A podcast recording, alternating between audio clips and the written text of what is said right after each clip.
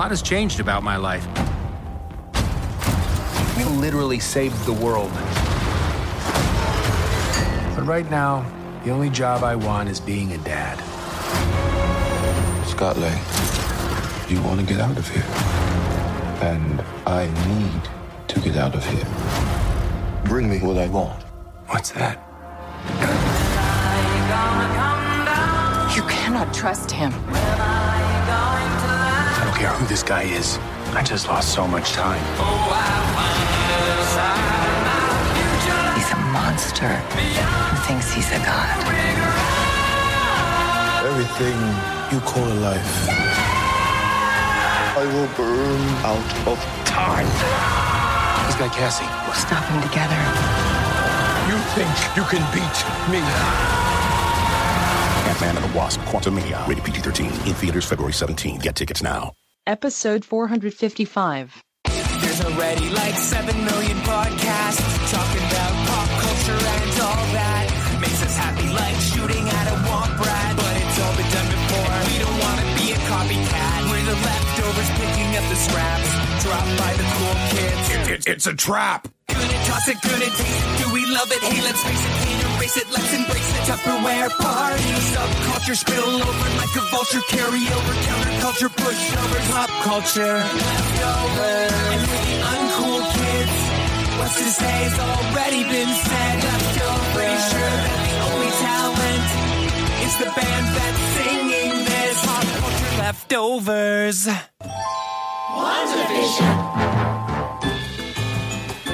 Hello, this is Randall Park, and you are listening to Pop Culture Leftovers.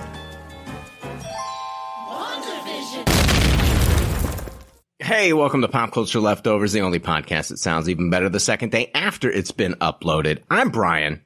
I'm Joe, And, we're, the, leftovers. And yeah, uh, we are here today to talk about Ant-Man and the Wasp Quantumania. And uh, right out of the gate, I am dropping the spoiler warning. This is a pop culture leftovers spoiler warning.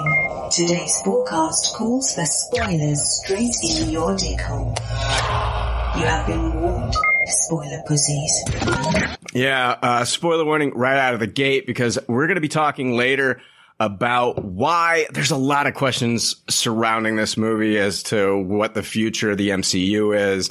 You know, the, the Kang dynasty, so many questions. And, and we're going to be talking later about exactly why was Kang exiled, um, how this is all going to tie in with the Kang dynasty, and why I think the Kang that we saw in this movie, Kang the Conqueror, is still alive and that we've already seen him back possibly. So we'll talk about that later. But first, let's introduce our guests on this episode. We've got Tristan Brown. Hey, I didn't watch the movie, but I'm ready to talk DC news. Ah. Tristan. All right. We've also got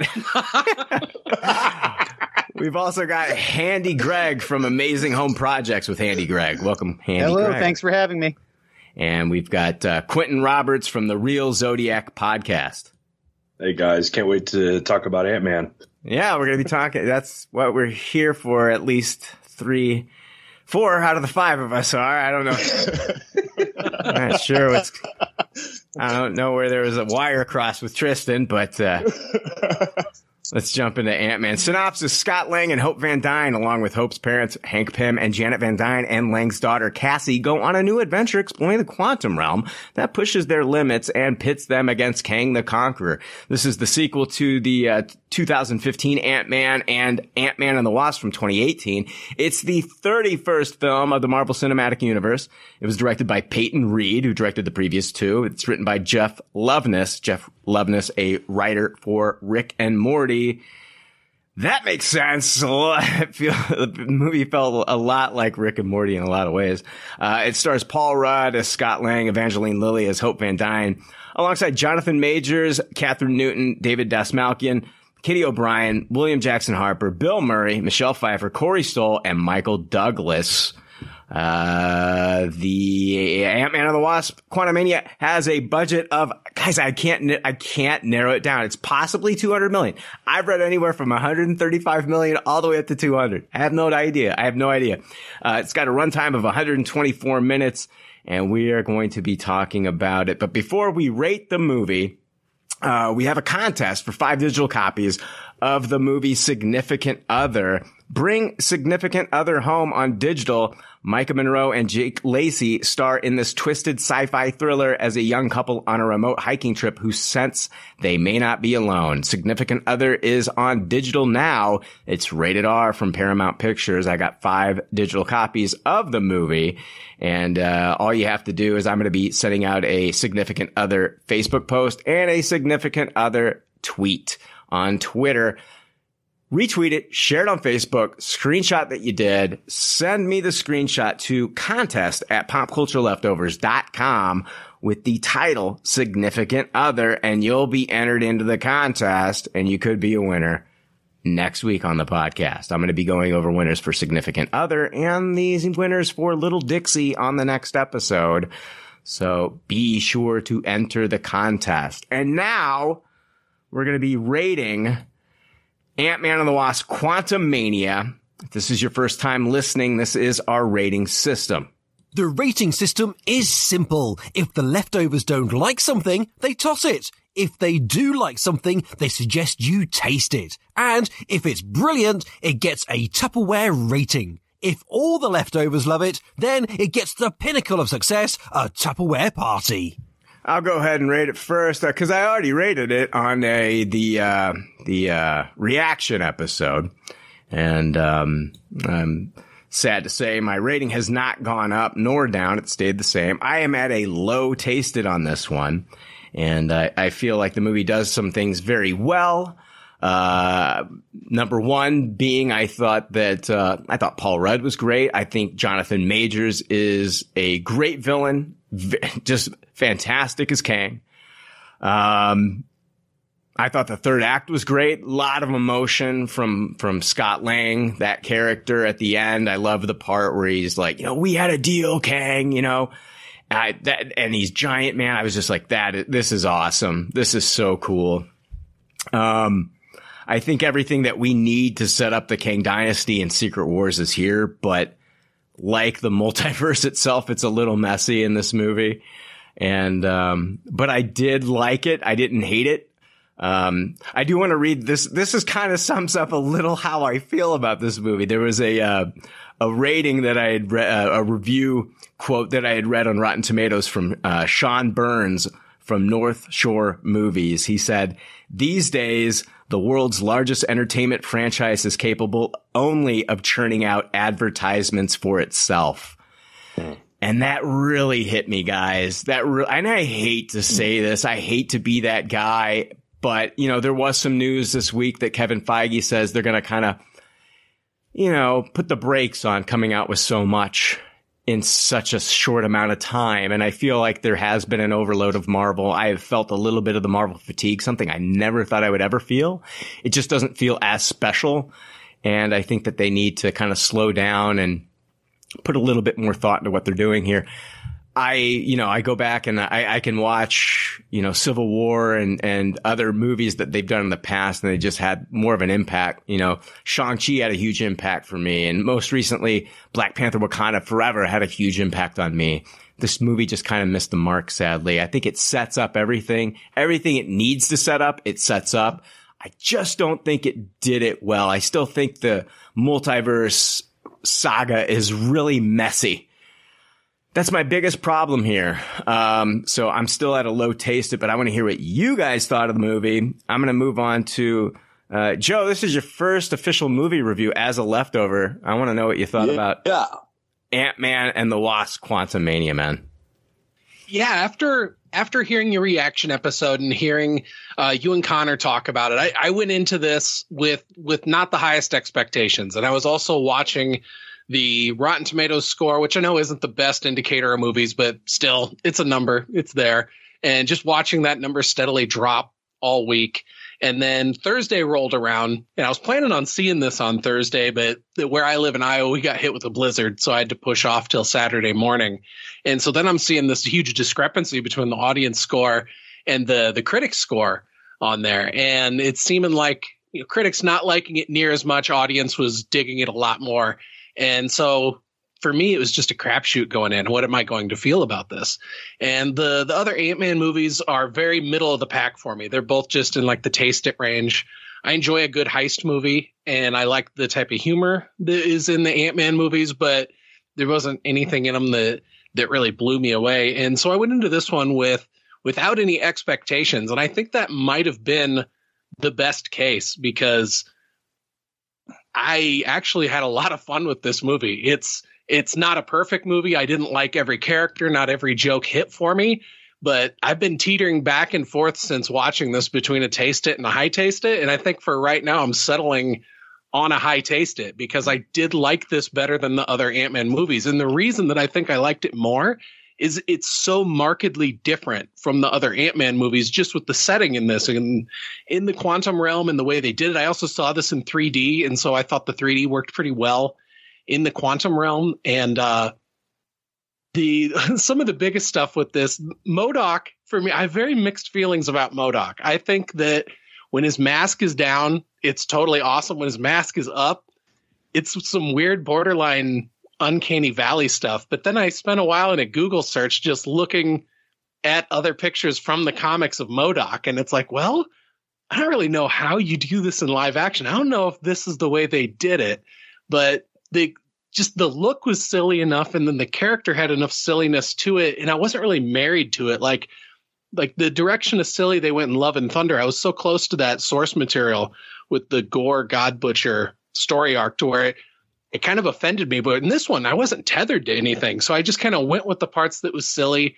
I really enjoyed uh, Jonathan Majors as Kang the Conqueror. Like he absolutely blew me away. He sold every part of that performance to me and I'm so excited at what this is setting up with us getting to see all these different variant versions of him in different movies. And like like you were um kind of hinting at earlier we might even see the same one again who knows? Um look forward to talking about that later but uh yeah this movie was a lot more fun than i than i expected. The uh the the dynamic between uh you know Scott Lang and and his daughter and then with the the Pym Van Dyne family the way that this is extended into this ex- or the way that this like extended family kind of works together now is all these different parts that have come together and th- it felt really genuine to me that they really were a family and that the reasonings that people were doing things felt natural. I really liked liked seeing grandpa hank pym. I think this might have been my favorite version. I mean i always love seeing michael douglas's hank pym.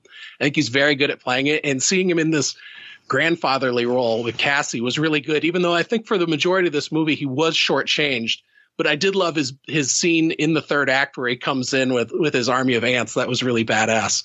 Um, I didn't have any issues with the pacing in this movie. I liked how it kind of hit the ground running, established the world they were in, and they really didn't mess in mess around and waste any time jumping right into the quantum realm. And so for me, I mean, there really was quite a bit of quantum mania in this. Uh, we had to see all these different denizens of that realm.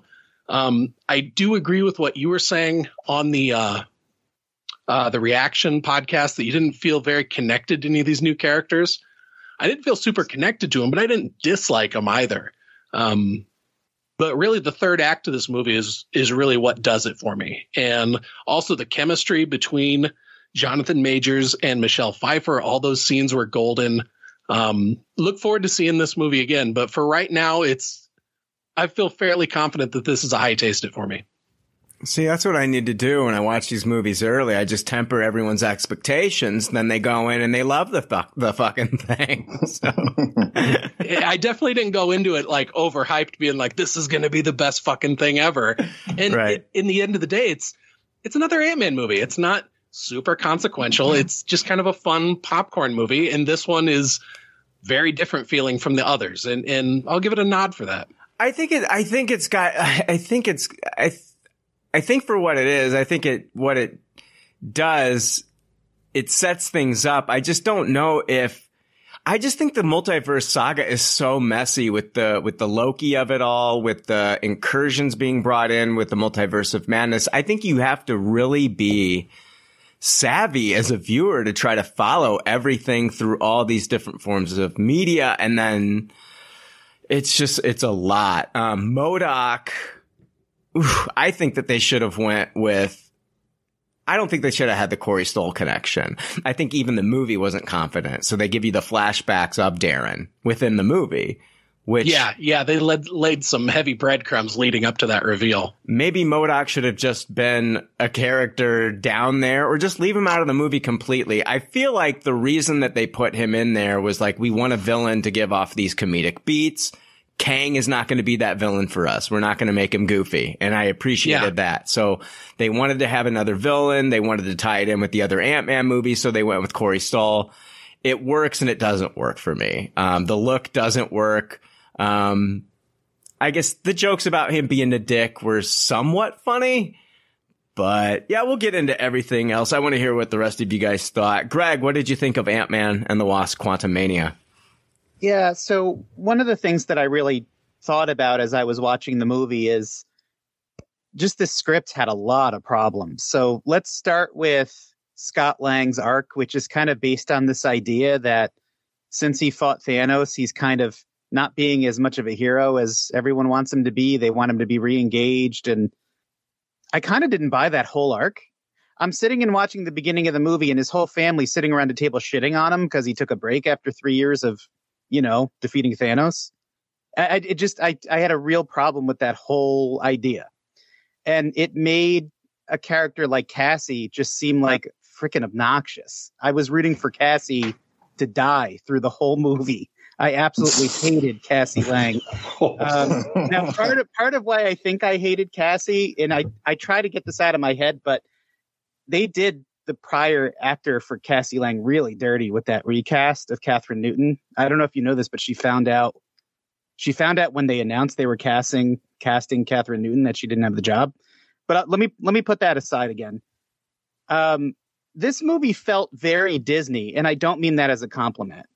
Um, it ended with the Disney ending I've seen a million times, where the merry band of misfits just bum rushes the villain and somehow defeats him. Um, they had again, just in terms of Cassie Lang, the sort of snarky teen that knows so much more than all the adults do in the movie to kind of resonate with that YA audience. And I just thought she was mostly obnoxious. Um, I thought the script lacked humor. Actually, the "Don't be a dick" speech was the only laugh my audience got at all through the entire film when I saw it.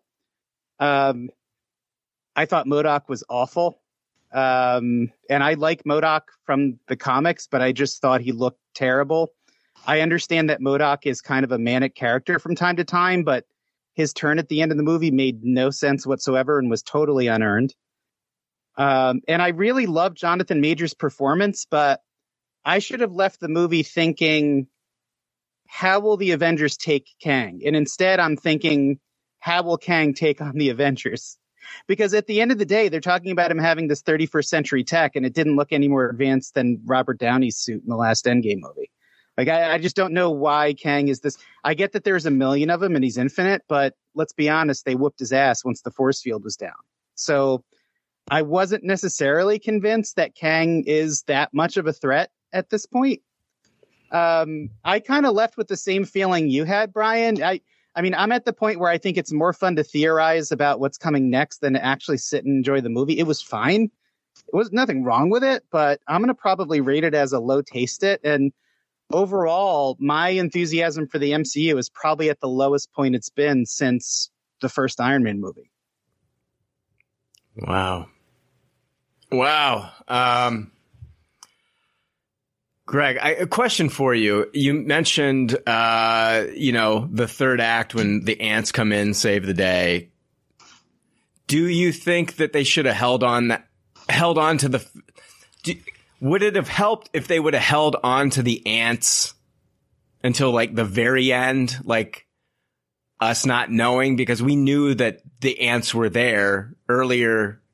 Do you see what I'm saying? Pym, Hank Pym showed us the ants and how they had gotten advance. Like they went through like a pocket of the quantum realm that instead of, uh, you know, time advancing the way that it normally would, like they were able to go into this pocket of the quantum realm and they, and it's like they had been there for thousands of years and built the tech up and the civilization. Do you think that should have been saved at the end? Cause like I felt like we all knew that they were going to eventually come in there and bum rush Kang City. I don't know. I'm just curious. It, it, it feel it felt like a fun idea, but super contrived. You know what I mean? Like, I don't know. It just again, it just felt so Disney. It was like the fifth time in the movie that at the moment of defeat, some random thing comes out of nowhere and saves them. I, I don't know.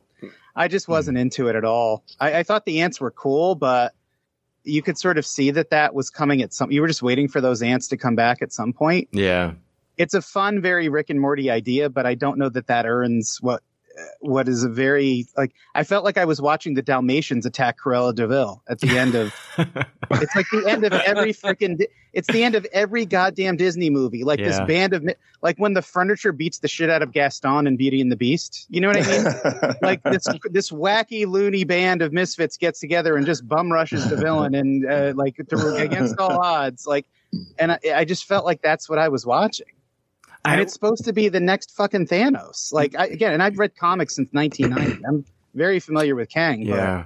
they literally whooped his ass. A bunch of fucking misfit aliens. He killed one dude with a fucking eye on his head, and that was it. Maybe you empower the people of the quantum realm, like giant size them, and then we get to see that guy with that Yeah. huge head, that laser blast fire, whatever guy, just kind of like go big and start blasting stuff. Maybe empower the people of the quantum realm instead of having the ants save the day. I don't know what, I don't know. I really Or, don't or, know. or have have Kang defeat them and kill a bunch of them. yeah. And then when we go into the next Avengers movie, we're like, oh my god, how is Thor going to take on Kang? I'm here like Ant Man fucking shucked and jived and boxed Kang's ass.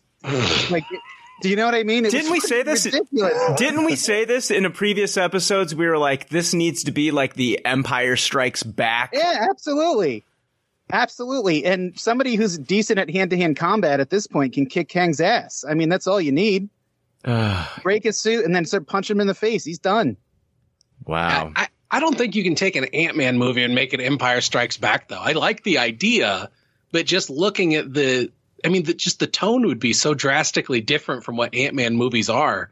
But you know, maybe that's the risk that You you, did it. I mean, they- them take. They did it in Infinity War, right? I mean, yeah, but that's a big group movie that we are expecting something like that to happen. I, I suppose we, we know he's coming back in the Kang Dynasty and Secret Wars. I mean, the biggest threat in this movie would be Kang wins, leaves Ant Man and Hope Van Dyne stranded in the quantum realm, the family stranded in the quantum realm, and then we're going into the next movie.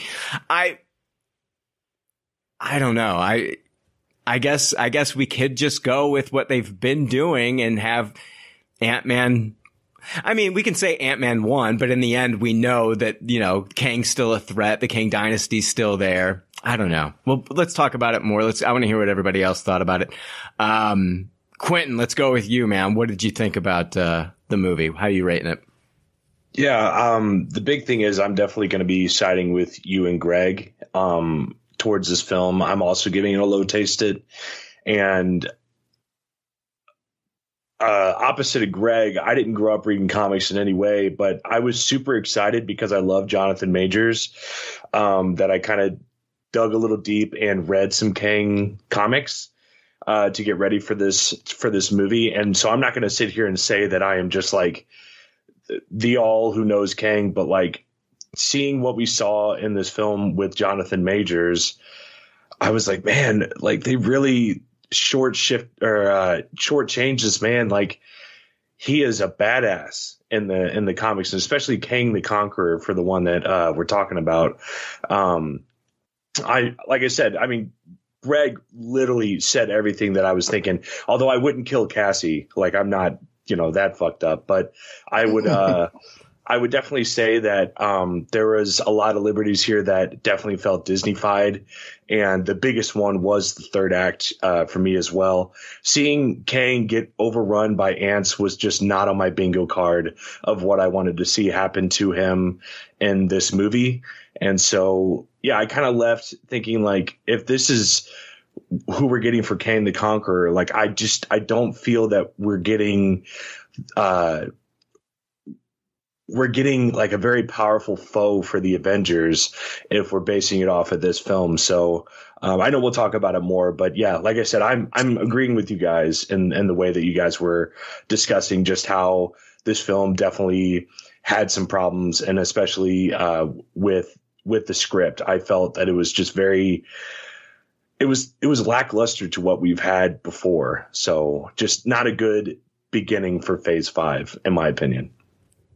Yeah, yeah. I th- I mean, I think we're definitely in the minority when it comes to the audience, though. I don't know. I uh, I guess we can. T- we'll talk about that more. I, I Tristan, yeah. what's what's your rating, man? Where, where, are you at? Yeah, give us your thoughts on this movie. Okay, so um, so Peyton Reed had mentioned that he wanted to like make an Avengers level movie with this, and it feels like they they allowed him to do that, but they didn't trust that series to have any kind of consequences to the MCU. So it's like, let's put an Avenger film in here, but let's make sure that it's safe enough to not affect anything. Um, and with that being said, you know, I went into the movie with tempered expectations like Joe, um, especially after hearing your review, Brian. And, you know, I just, I expected it to not be the greatest. and one thing I can say is that the, the cast in the movie is great. Um, I think Paul Rudd's um, Scott Lang is a valuable character in the MCU because he's so different from any other character. He's a hero. Um, he's naive, but at the same time, he's intelligent and capable. Um, there's also Michelle Pfeiffer, who I thought was doing a good job. She wasn't phoning it in, in at all. She was, you know, really dedicated to the character. I thought she was the real wasp of this movie. Um, since the, you know, the other wasp was pretty much a, a sidekick or, or, a supporting character to almost everyone else, it seemed. Um, Jonathan Majors, I thought was even more brilliant in this role than I expected. Um, I think he's the strongest when he's subtle. And I wish that they lean more into that aspect of him because when he's having just these conversations with Janet in the beginning, um, when he meets her, and even when he's just negotiating with Scott, he's a hundred times more menacing than anything else. And so I would say that, you know, I hope in the future that they really lean into that aspect of him rather than, you know, the more um, uh, outrageous, out of control version. Um, I think that this movie was the best demonstration of Scott Lang's uh, powers. I liked how he um, incorporated the growing and shrinking into his fight, his fighting style. Um, the humor balance was good. It wasn't like an overly saturated um, you know, jokey film like Thor: Love and Thunder or anything like that. I thought there was a good balance of humor and action. Um, I love some of the deep sci-fi elements of it, like the whatever it was called, the Room of Possibilities or whatever. I love I love that sequence. Um, the Rebels. Um, this is my cons now. The, the Rebels I felt seemed like they're an entirely different movie, like because than some of the other actors. I thought that some of the Rebels were too stylized and I didn't believe them to be rebels that were fighting for freedom. They just seemed like they were just cosplayers that were just made up for for photo shoots. and uh, I could um, another um, const- uh, con I had was you could feel the constraint of the volume. Like I really wish that Marvel would shoot more on location, um, especially after seeing something like Avatar 2, um, and just seeing like how special effects can create an entirely believable alien world and and I didn't once believe that they were in a real location here. I never thought that they were actually, you know, in the quantum realm. It always felt like they're on a stage with some, you know, really good special effects, but it just felt like it was confined. And we're meant to believe that the quantum realm is, is this like really big universe, but it felt like a neighborhood. felt like it was like a, a small town or, or like, you know, at most a city. And it didn't seem like it was like this infinitely um, massive uh, space. You know, everyone that was that meant anything was in the was in the, the, the convenient location, the same convenient location. Everyone knew Janet. I mean, it was basically like a small town, and um, I felt that the story was just way too safe. We have five characters, five main characters, who go into the quantum realm and then they, they, they get out of it unscathed, like all five of them. And there was a moment I felt in the script where a good storyteller would say, okay, this is where you kill Scott, or, or this is where he gets stranded, or something dire happens. But they just pivoted and just went the safe Disney route, like Greg was saying. And um, I felt I felt that the um, Kang power was undermined in the end. I felt like they really built him up really well. And in the very end, I felt like his power was was not demonstrated in its best light. It was very inconsistent too. Like sometimes he could just obliterate someone, but you know, if he shot a main character, they would just fall on the ground. Mm-hmm. You know, it's like that was like one of my issues. And and um, why doesn't Kang have Pym technology? Like he's centuries ahead. So like, why does he not have this one simple thing? Oh, I don't want to say simple, but why does he not have this technology, which I think would have been, you know, carried over into his century? Maybe there's a, an explanation for that. Uh, yeah, um, there, uh, seriously, uh, we find out that in this movie that uh, that Hope Van Dyne is using, she's going to be using Pym particles to help real world problems and this guy comes from the 31st century, you think that that technology would be made available to him. Yeah, it's like us saying like, "Oh, damn, I really need that butter churn." You know, it's like it's like it makes no fucking sense. Yeah. But um, but yeah, overall, it's like like I, I felt like you know just going in with the tempered expectations and and after seeing it a second time, you know, I I definitely just resolved that this is not going to be a movie that's going to change the Marvel landscape. Um, it's fun and I I enjoyed I want to say most of it, but not to the point where I can scream at someone to say, "Hey, you got to see this." But like I still like I don't want my money back or anything like that. So for me, it's a middle of the road taster.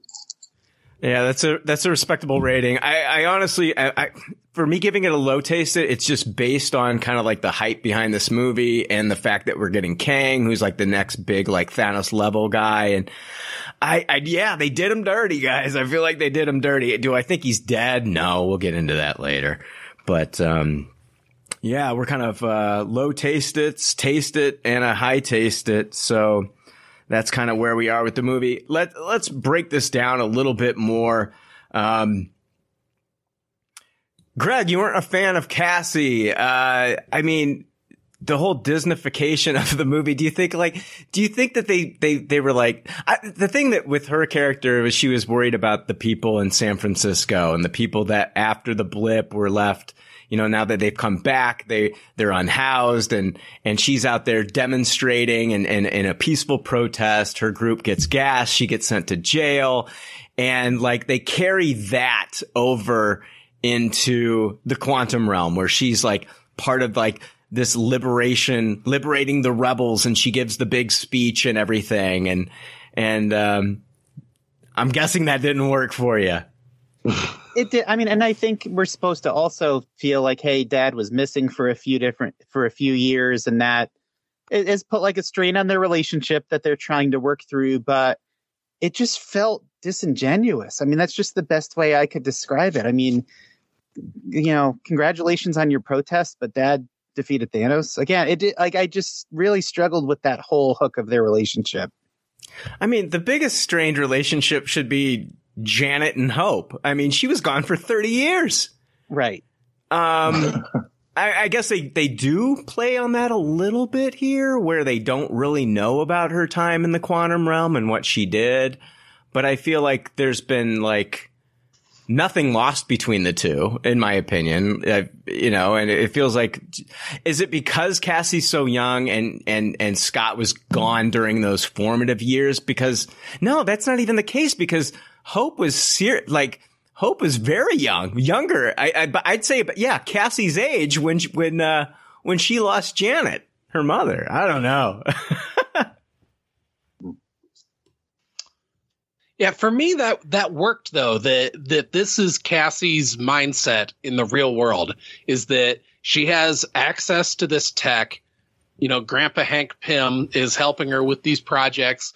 She's got a suit. It must have happened with his blessing. And so she's the sort of person to where if she has this power, she wants to use it to help the world. And then when she gets sucked into the quantum realm and and her and her dad accidentally lead um, uh, Kang's forces right to this encampment where all the rebels are, where Jentorra's people are. um, you know, Cassie genuinely feels like this is her fault that it happened. So I think that that's what leads to her being in this role where, you know, she busts out Jentorra and then she wasn't planning on being the one to deliver the message to have everybody rise up. It just worked out that way. And so I, I thought for me, it worked out at least within the constraints of the writing of this movie, it, it made sense for her character. That was a, a sensible arc to me. Yeah. Um, I guess we can talk about uh, the the device that she uses to to get into the quantum realm. Her and her grandfather make this this device that can basically send a signal to the quantum realm and then map it out, and then that's what we find out in the movie that Darren Cross as MODOK is the one that picks up the signal. So he's the one that brings them into the quantum realm.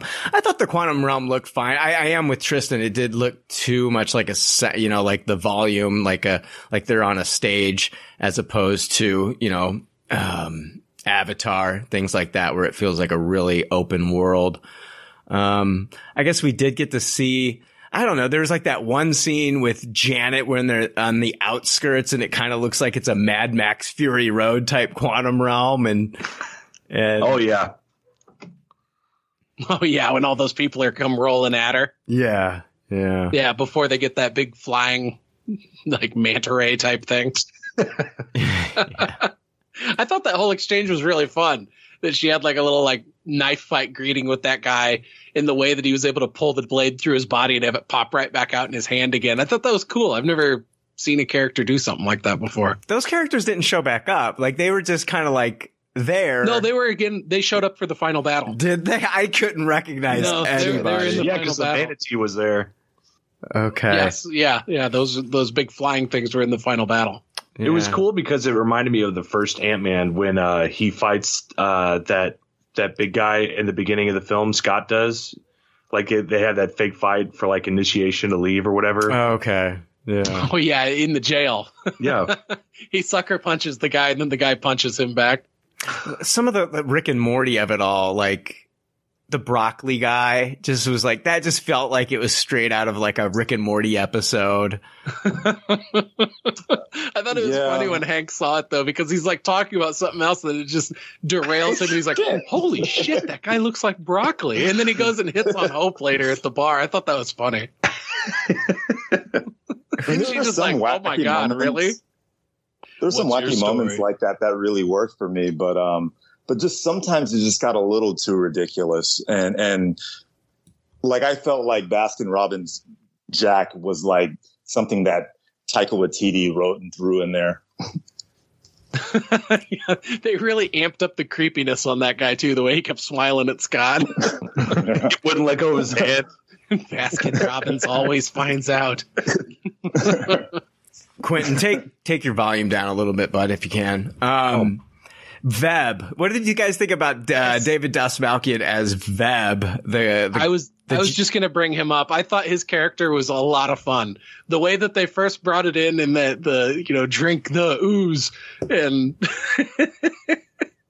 and the way his character, the way he's asking questions of of uh of Scott Lang and he's fascinated with how many holes he might have. And then he's trying to offer him more of the ooze in the middle of the conversation and just the the what he did during the battle later on when he finally did get a hole in him, I thought was pretty good. I I liked that they found a way to bring David Dastmalchian into this, and and when I saw his name in the credits, and I didn't recognize the character's name or anything, but I was like, well, who the fuck was that? And I had to do some research afterwards to find out who it was because I was like, his his other character, I'm blanking on the guy's name, like definitely wasn't in this movie. We didn't see any any of Scott's pals, Right. ex-con pals yeah. which I was frankly okay with. But I'm, glad they found a way to get David Dastmalchian into this because I, I love that guy. Yeah, um, it was nice that they gave Randall Park a little cameo with no lines. That was fun too. I love that that him and Scott finally had a lunch together after that awkward exchange at the end of Ant Man and the Wasp. I just want more from Jimmy Woo in a movie. I love seeing that guy. So I was just kind of like, man, I would have liked to see more of him. But it looks like they've kind of like, I hopefully, hopefully they just haven't relegated him to TV like WandaVision and stuff. Cause I really like that guy popping up in the movies. So Same. Yeah, um, yeah. Veb was uh, kind of a fun character. I, I, what did you guys think about the part where the where he does get the hole shot at him and he's like, "I have holes." I don't know. It's like I don't. Is it is it funny? Is it not funny? I don't know.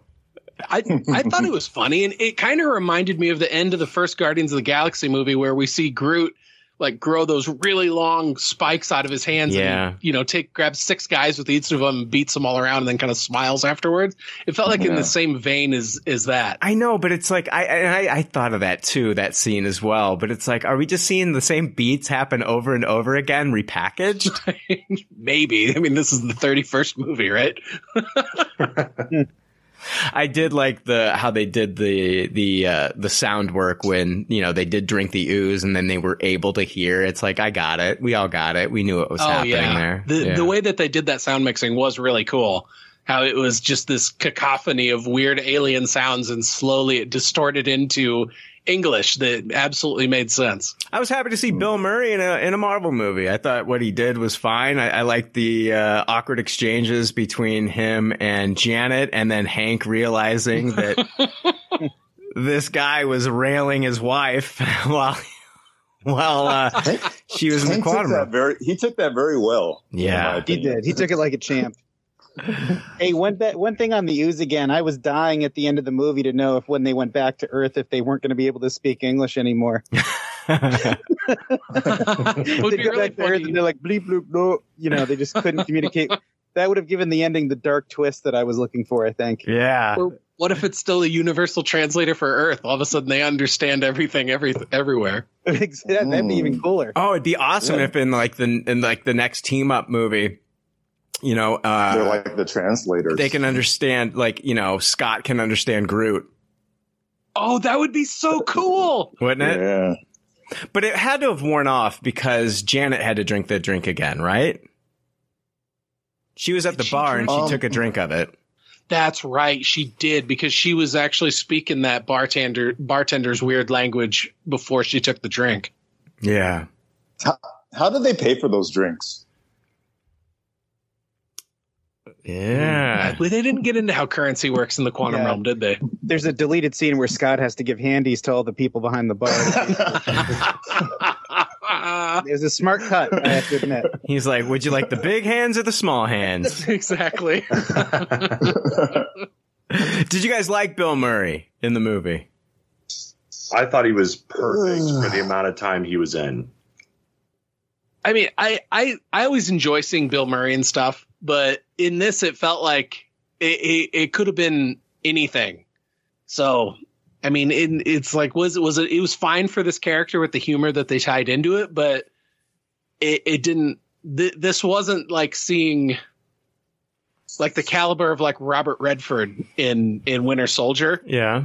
you know, it wasn't something like that where it was a very impactful performance and an impactful character. It was, it was kind of a throwaway character, but if that's just the way to get this very beloved comedian and actor into an MCU movie, then yeah, I'm fine with it. But I mean, there was nothing about it that, that really blew me away other than, Hey, that's Bill Murray. I love that guy. Uh, He's been doing a lot of dramas, guys, and so if, if if they hired Bill Murray to be Bill Murray in this movie, which they did, I loved that because it's like he's got that smirk on his face, the same smirk you see a lot in like the Ghostbusters movie, you know that that grin that he has, and I was just like, you know what. It was just a, it was like a little bit of like comfort food for me to see Bill Murray Yeah, like that. Like he's done, like he's done the independent movies. He's done the Wes Anderson stuff where he's not that Yeah. guy. So that I Tupperware the performance and the decision to let Bill Murray just be like that Bill Murray that we grew up with that we loved. It was like, even though it was just for a little bit, I was just, that's the one. I'm not going to take that away because I love that. I grew up on, on, on goofy, silly Bill Murray. I like on, on, uh, SNL and syndication when I used to watch it at Nick at Night and when I used to watch Caddyshack and Ghostbusters. It just felt like the Bill Murray of old. It was nice.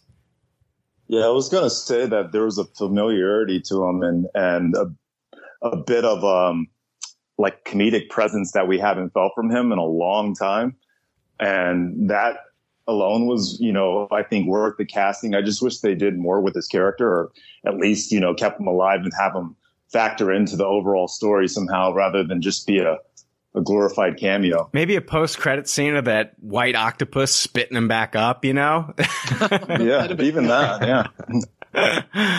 That'd have been worth a third post credit scene. Yeah, I would have. Yeah, yeah, I would have liked that that. would have been really funny. Yeah, yeah.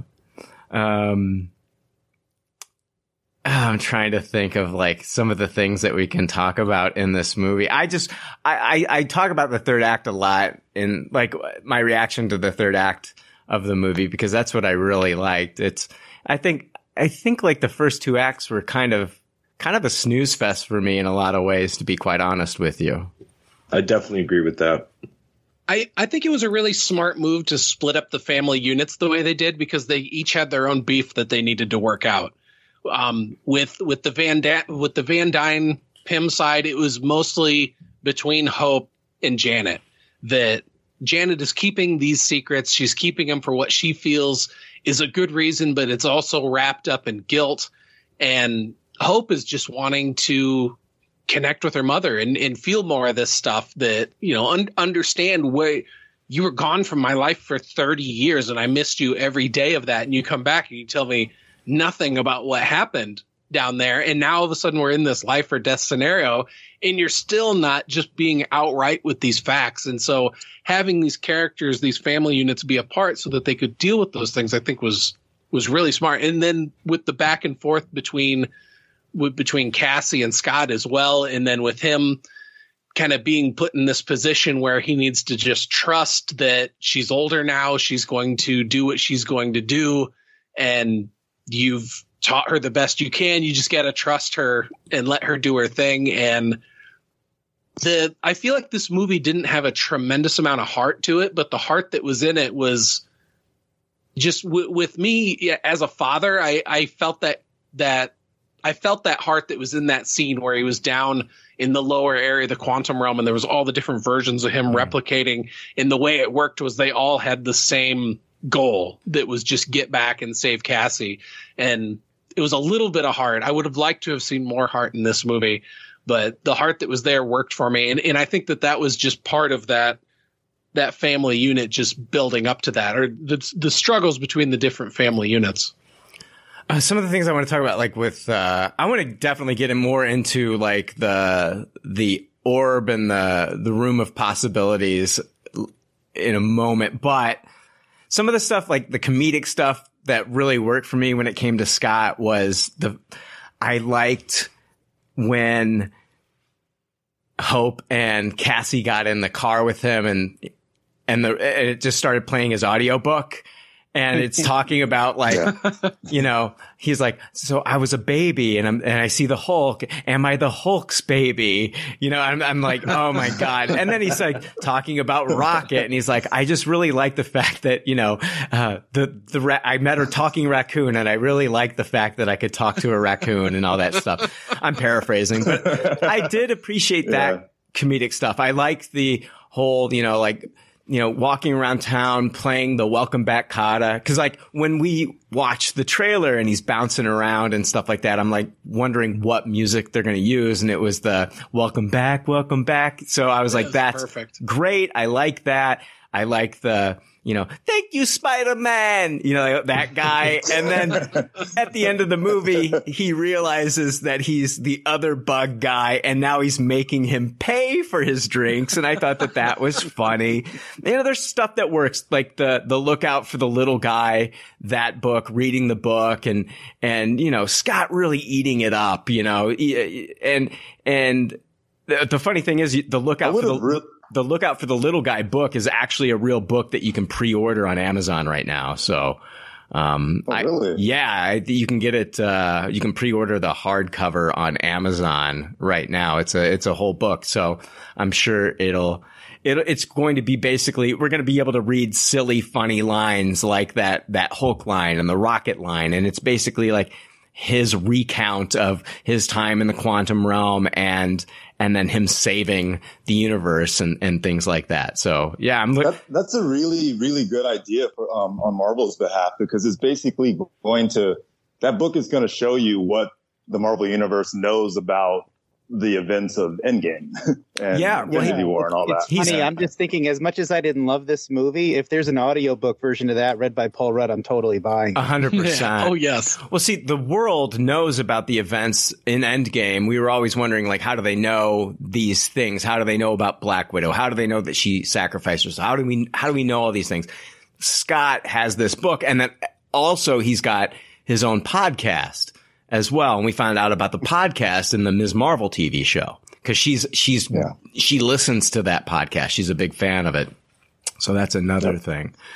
Um, but um, oh, I'm trying to think here. Um, just, just to piggyback on what you were saying about Yeah. the humor, um, there's a couple other really well uses of humor, like just even like the subtle things, like like um, you know the one character saying he has seven holes, and the couple seconds that Scott is sitting there thinking about how many holes he has. Yeah, and yeah. then says that's yeah, that's right. Like, Yeah. like, those are those are really uh, um, good comedic touches. Yeah, the the telepath character uh, of Quaz, the guy whose forehead would glow. I I like that character. It's just I wanted more. I guess I wanted. It's one of those things where it's like I wanted more of a lot, and we just didn't get it. So it's like, where do you make the cuts? You know, because I liked Quaz. Um, I wanted to see. We I really felt like we got shortchanged when it came to uh, Hope and Hank and and uh, you know, uh, but I think every time we got Jonathan Majors on the screen as Kang, he made the most of his time on screen.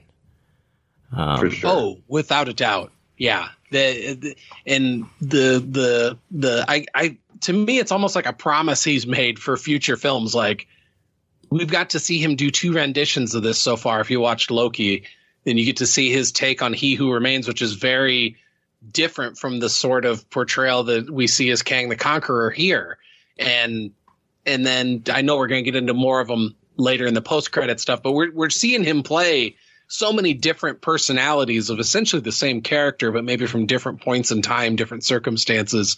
And it's just a really interesting thing because he's such a fantastic actor that I think he's going to be able to put a unique spin on each one of those. And uh, going back to what you were saying about about um, uh, Quaz, I, I felt the same way. Like I really liked that character, but we didn't get much of him. And William Jackson Harper, the the actor portraying him, is is such a good actor that I felt like they didn't really give him much to do in this.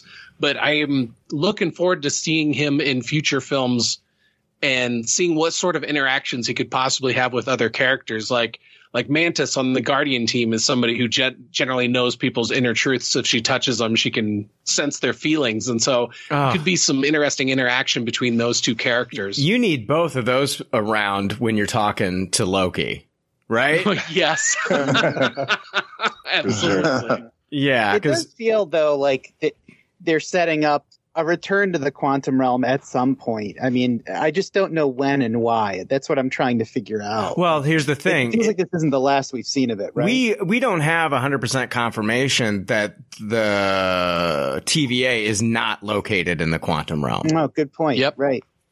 Because they do exist outside of s- time. They Yeah, said, right. So it could be exactly. somewhere in the quantum realm. Yeah. Exactly. And I also feel like the you know, the Kangs that we see later in the movie could also be in a pocket of the quantum realm. I, I don't know. It's just it's you know, it's just theorizing.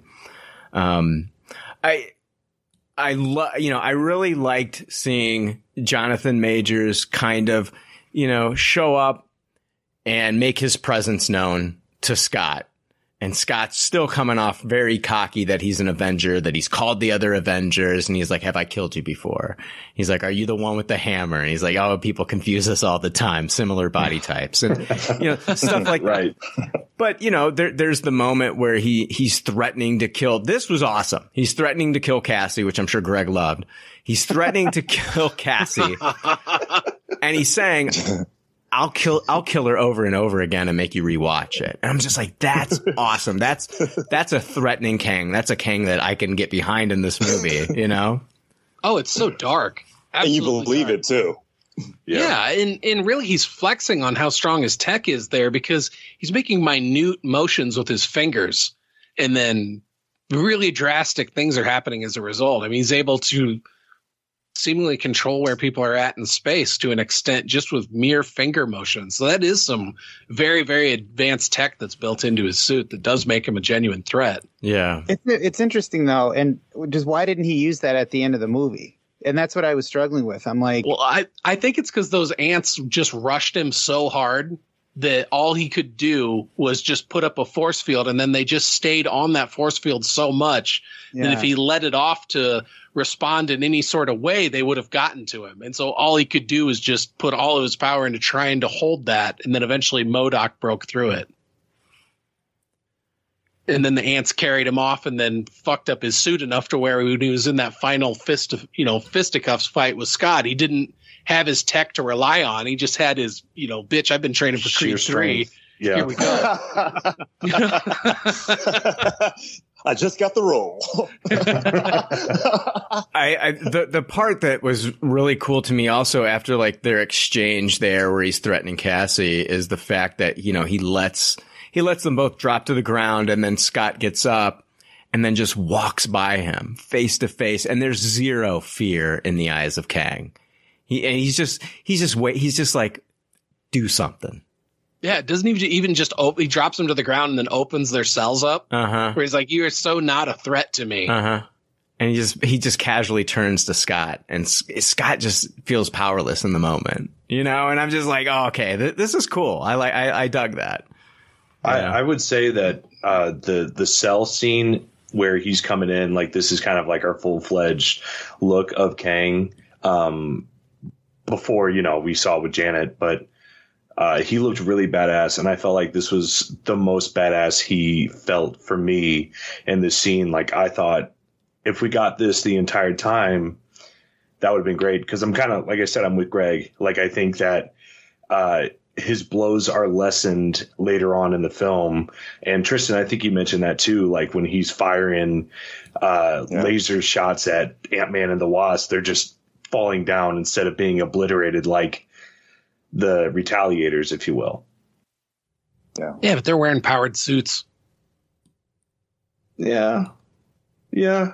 I did love the look of Kang, though. I mean, that's a Yeah. that's an A plus. I mean, it, he looked like he just stepped right out of Jack Kirby's art. I like He it. looked phenomenal. Yeah, the the, Yeah. the suit looks fantastic. The the way that they make the scars look like the lines on the face from the you know the original 616 comic version, the way the helmet glows blue, it, it was a very kind of like real world approach to I, I guess instead of just having a silly spandex suit, I guess, you know, mm-hmm. it just it- yeah it, worked. instead of wearing this big like flowing tunic like in the comics most of his suit just looks like fabric where he's got you know a little bit of a helmet on and he's got some sort of utility belt but then the rest of it just looks like fabric whereas this it actually was believable. He looked like he was wearing like you know like an iron man iron man-esque type suit So the movie starts, of course, and we get we get Janet in the quantum realm and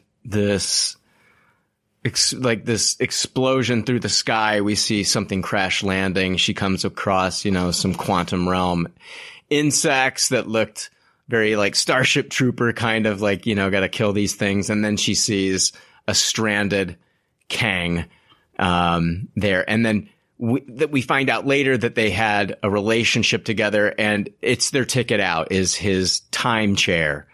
And they're, they're working on this together, trying to figure out a way to get out. And they've built up a friendship here. And, um, they eventually fix it. And then she puts her hands on it and it's basically connected to him. So she has access to his thoughts. It's neurologically connected to Kang. So she gets to see a peek into what, into who he really is. And, she hadn't heard the name Kang before. Um, we don't know who he was telling her. He may have said Nathaniel. We don't know the name that he gave her, but she sees Kang. What she sees is him basically going around and killing innocent people that are running away, We see planets exploding in the flashes. We also see the multiverse timelines with the branches exploding. So he's killing them. He's destroying the multiverse. And she realizes like this guy is, uh, you know, it's, it's genocide. Yeah. And, um, and she- the way that the way that Jonathan Majors was um, portraying um, his reaction to her reading his mind, I thought was very masterful because it was like a, almost like a look of shame, um, and then he just kind of owned it. Yeah. Yeah, like he was he he knew he was in trouble, but at the same time he's like, This is who I am, this is what I have to do. And so she blows up the core from his power orb and it created this probability storm, which we see later in the movie. And I thought that this was one of the coolest parts of the movie. Um, it's, uh, it's basically, so this, this, this, this power core, he uses it in his time chair. That way he can navigate the multiverse and, and calculate different probabilities of universes and their different realities. And when it explodes, it creates like this probability storm that can't be contained. It's kind of like just in that area. And then Scott, his, his he's got to retrieve this thing. So when he gets inside of it, um, the duplicates of Scott are created because of the probability storm. So it just starts making all these different versions of Scott and the infinite choices he could make in this certain situation.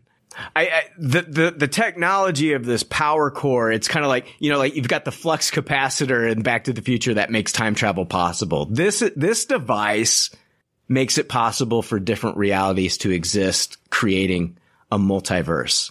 So like we found out in Loki that a variant makes a choice and then creates a branch timeline. And within that branch, other choices are made, which splinters off uh, more onto that branch, creating then the multiverse.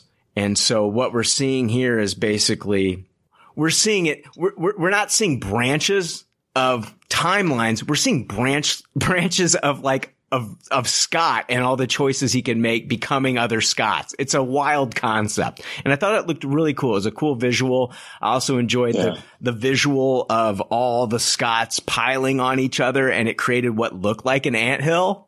Yes, yeah. and also oh. every time one of them would go giant man, that it would just like spin out into Unravel. these weird, yeah, like unravel into these weird cable looking things that would then come falling down. Mm-hmm. Um, I thought it all looked fantastic in 3D too. That there was, I thought that there was large parts of this movie in 3D where it'd be like, I can't even really tell if this is 3D right now, but then other parts where it looked really great.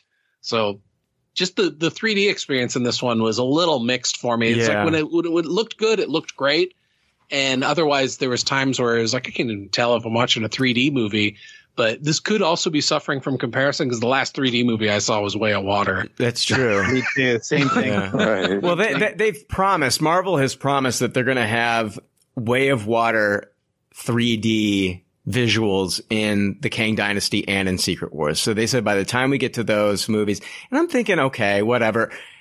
I'll believe it when I see it because it's at this point, the only person that I know that has access to the 3D fusion technology is James Cameron himself. So I'll believe it when I see it. I saw it in 3D. I saw it in IMAX 3D, Joe. So, um, I'm kind of there with you. Like there's parts where they're falling into the quantum realm, which looked amazing. There's parts, Yeah. yeah, there's parts in the quantum realm where you can see like distant shots that looked really cool. But then there's parts where it's just like, this is, yeah, you know, I've seen the way of water and the way that that looked. This just, this just doesn't compare.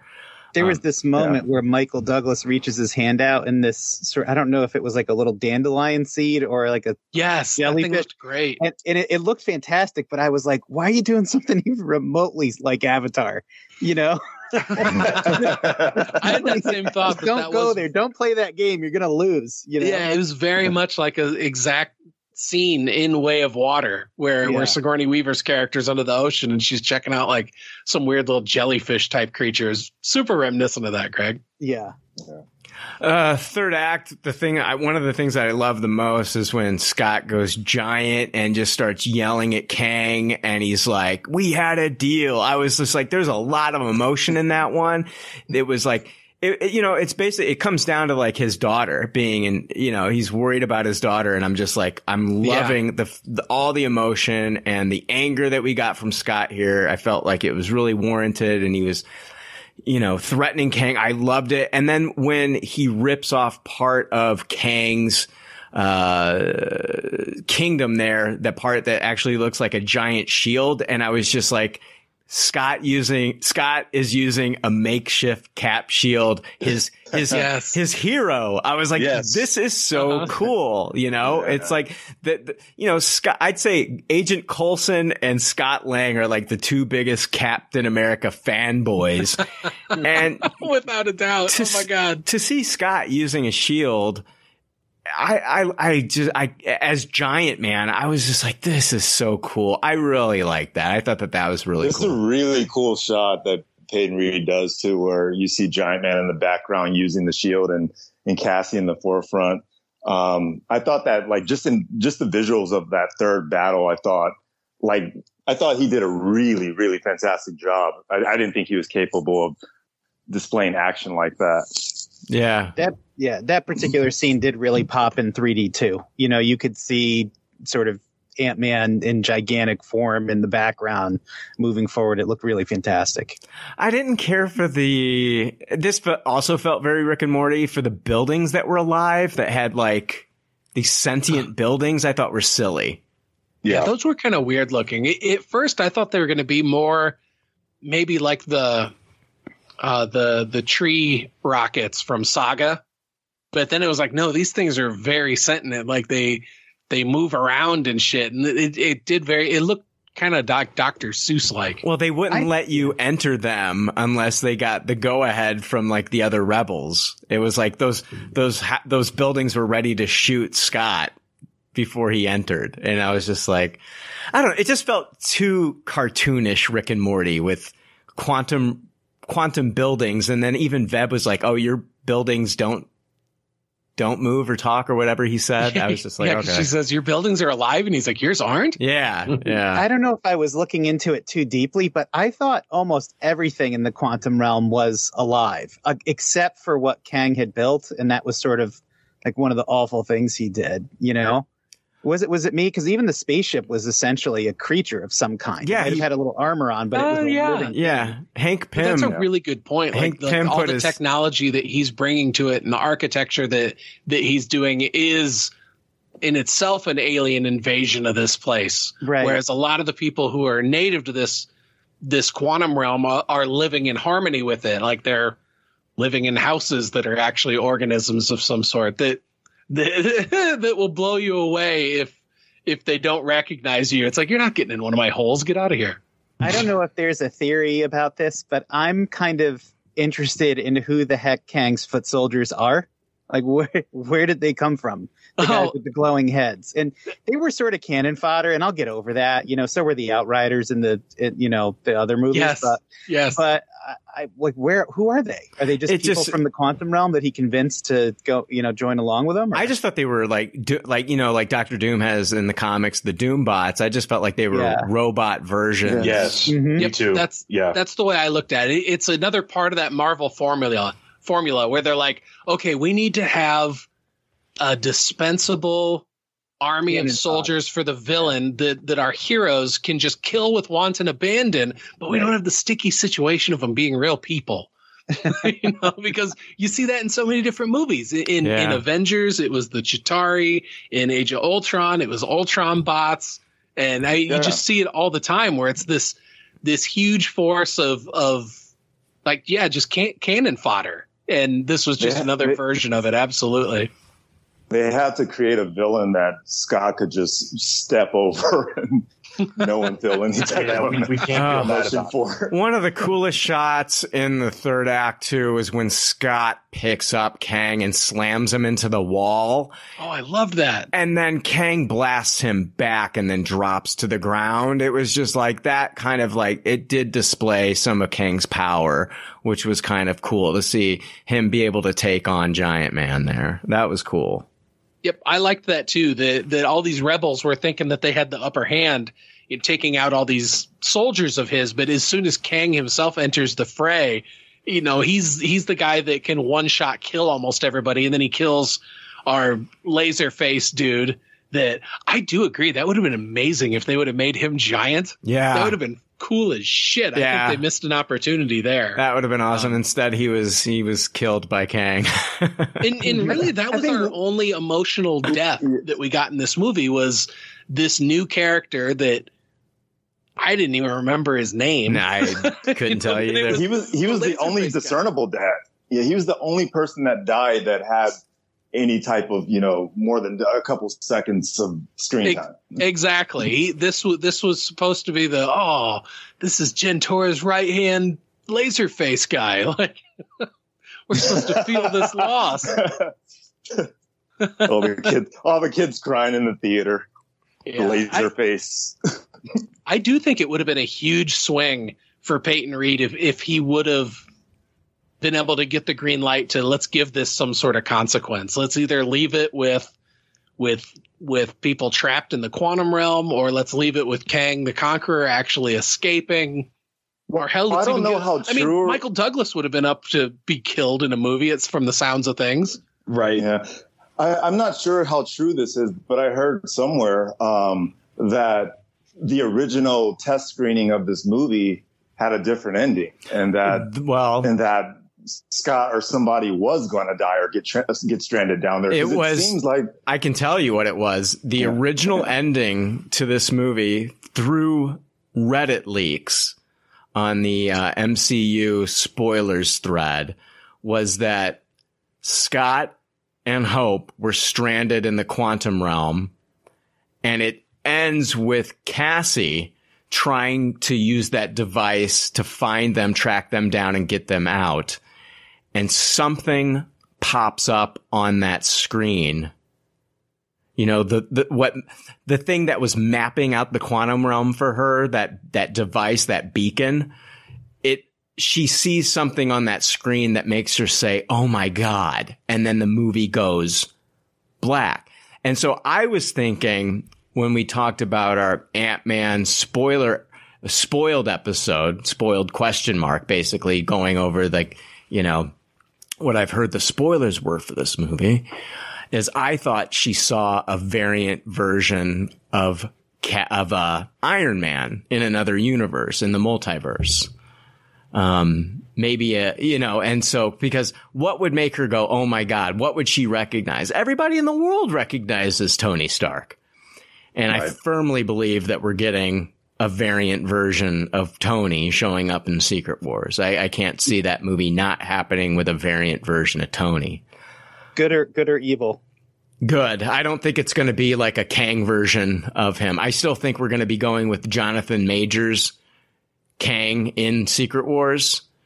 So, and I think we're going to be getting this version of Kang the Conqueror in Secret Wars. I'll get into that a little bit later, but I, I think it would be a good version. I think we're going to see, uh, I think we're going to see Cap and, and Tony kind of reunited in a way here. I think they're going to de-age Captain America. You know, like when Scott turned into the baby. Yeah, run time backwards through him. Yeah, that's what they're going to take. Uh, they're going to take that old man Cap that we've seen and de-age him, and then he's going to come back for one final. You know, but uh, It's interesting. I don't remember the source, but there was a rumor this week that the villain of Secret Wars was going to be the Tony Stark of the Illuminati reality. mhm.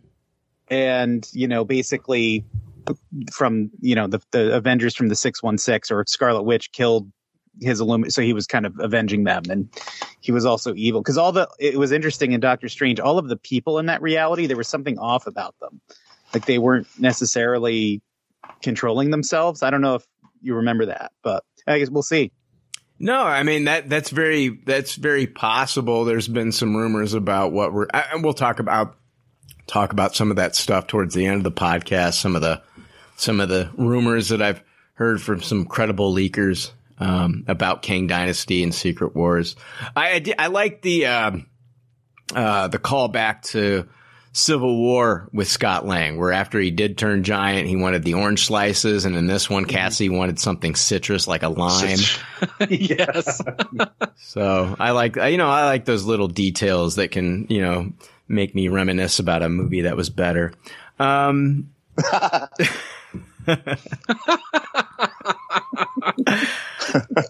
and I mean, I, any, I, I want to get into like the the meat of some of the things that actually happened in this movie. But if there's anything else that you guys wanted to bring up, um, and maybe like you know, you know what we've talked about, feel free to bring it up now before we get into. I really want to get into like why was. What was his motivation? Why was Kang exiled and all that stuff? There's a lot to unpack there. No, the Uh, what the are only- the? Oh, go ahead. No, you go first, Joe. I was going to say, what are the chances that Janet also fucked Kang? Because she said they worked together for ages before they got the power source going again. She had hooked up with Krylar during the revolution. And so it's like, come on, you, you're gonna, Yeah, woman you're gonna needs. eventually give in and fuck Bill Murray, but you're not going. Joe, are you slut shaming Janet? no, I think what I'm saying is that I, is that I would fuck No, Kang. I'm just listen. I'm trying. To, all I'm doing here is trying to take the heat off of me for giving this movie a low taste it and you rating it higher. So I'm trying to trying to take some of the heat off of me after people listen to my reaction to the movie. Joe, that's all I'm doing. I didn't think Hey, you were doing dude. that at all. dude I, I i i went and saw it with aiden my my 15 year old son and he was with you he was a low taste it he had he had a lot of negative criticisms for this movie so I, I knew going into this, I was like, I'm probably going to be the only one to give it this high of a rating. I but thought you were gonna- it, Here we go. I thought you were gonna say Aiden turned to you and said, "Do you think Janet fucked Kang?" oh my god! Right after it was over, we were listening to a podcast and they were talking about Janet fucking Krylar, and I look at him and his face is just bright red, and so I'm like, skip thirty seconds, skip thirty seconds, What if- skip thirty well, seconds. What if when that multiversal engine blew up, there were many Janets, and one of them just happened to be fucking Kang? You know, Yeah, that would have you never that know. been an awkward scene. Walking away, and one of them's like, Every possibility. She's limping. "That's She's one limping away. possibility." Yeah, One very distinct possibility. I call this move the Kang Bang. Here we go. Yeah. All I'm saying is, in a world where you get desperate enough to fuck Bill Murray, how are you not fucking Kang the Conqueror? before? Uh, let's talk about. Well, uh, one thing I want to talk about is uh, a theory that I think is very interesting. Is that a lot of uh, of Kang's technology? This this guy comes from, you know, the 31st century, and some of the technology that we've seen that's been on the Earth in the 616 MCU universe uh, that's been there for thousands of years, that technology is way advanced. And I'm talking about the rings that Shang-Chi uses. And I'm also talking about the bangles that Ms. Marvel uses. Could Yes. those have been made by a variant of Kang? I think so. I especially with the Shang Chi rings, uh, just the way that that when the giant rings first started popping up over his citadel, the way that it like zoomed in on the weird characters going around the outsides of them. it, it just looked exactly like Shang Chi's rings, and with that same blue energy that was coming off of him when his father was using them. Yeah. Yeah. Yeah. That's a great point. you know, I can't for some godforsaken reason I rewatched Eternals recently. I don't know why I did that, but uh Phastos's tech looks a lot like Kang's as well. I'm I'm guessing there's no connection there at all, but it was interesting. Yeah. Huh. It makes you wonder if the celestials were birthed in the quantum realm, possibly. I don't know. Yeah, you'd think that that factory that the Celestials were using would be outside of time and space, Yeah. so it could be there, but. Hmm. Yeah, I don't know. I haven't. I don't think I've gone back and watched Eternals since the theater. Um, I think I started watching it on Disney Plus, but didn't finish it, and I don't know, self care and all, you know. I would watch it. I would watch it for Don Lee's character because I loved him. Oh, Yeah. without a doubt. But that's the biggest tragedy in the movie. It's like, oh, let's take the most like personable, charismatic Eternal, and yeah, let's just kill him for shits and giggles. Like, Uh, oh, get out of here. Ah, I love Don Lee. Oh, what was what was really cool about King's plan here? Now, and uh, you know, a lot of people have been ca- comparing this to Star Wars, and I do see it. Uh, there, you know, uh, Krylar's character kind of like uh, betrays them, uh, just like um, uh, Lando. Lando betrays Han, and and and and then also the fact that he, you know, Kang takes like that power orb in his time chair and hooks it up to like his kingdom, and that's what's gonna that he's gonna basically his time chair is gonna power his kingdom, and he's gonna be able to take that into different multiverses. Reminded me of just like the Death Star, like I just you know what I mean, just like this big, Oh, huge, yeah. massive kingdom that he can kind of like take with him. But Yeah, uh, he's not going to move just himself. He's got entire legions of soldiers and Yes. all those those jets with that wild blue power source that they got on the back of them. That, that was my first hint that maybe Krylar is is going to not be the friend and ally that Janet's hoping. Is when he showed up in one of these ships. It's like on the one hand, maybe just everybody has ships here, but for sure we've seen Kang's forces with these ships. yeah, mm-hmm. yeah. and also calling himself Lord. It's like, ooh, well, who gave you a title? I, I, I like the way that whole scene unwrapped. I thought it was done really, really well. Didn't he have a, a- perfect balance of of um, you know, something isn't right here, and then just comedy with the the weird offhanded comments that that Bill Murray's making about the relationship with Jan- with Janet and. You know, saying that you know, Hank, I've heard a lot about you and your aunts. What are aunts? And both both him and Lando are ladies' men. You know what I mean? And, oh yeah. And don't, didn't Krylar have a cape? Yeah, he did. La- Lando has a cape. But does he have a Lobot? Hmm, that's the question, Joe. Lando wins. Lando wins every time. Yeah. Colt 45 works every time. you beat me to it. You should have mispronounced Hank the whole time. That would have made it better. Honk. Honk. Ha- Hank. Hand. and Uh, let's get into. Uh, there's a lot to talk about here. With the there's a lot of stuff with Janet. There's a lot of stuff with Loki. There's a lot of stuff going into Kang's motivations, and I want to kind of like break everything down.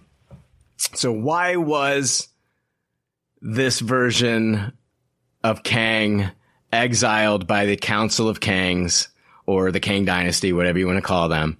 So basically, we find out that the, the Kang Dynasty, they sabotaged his time chair. They left him stranded in the quantum realm.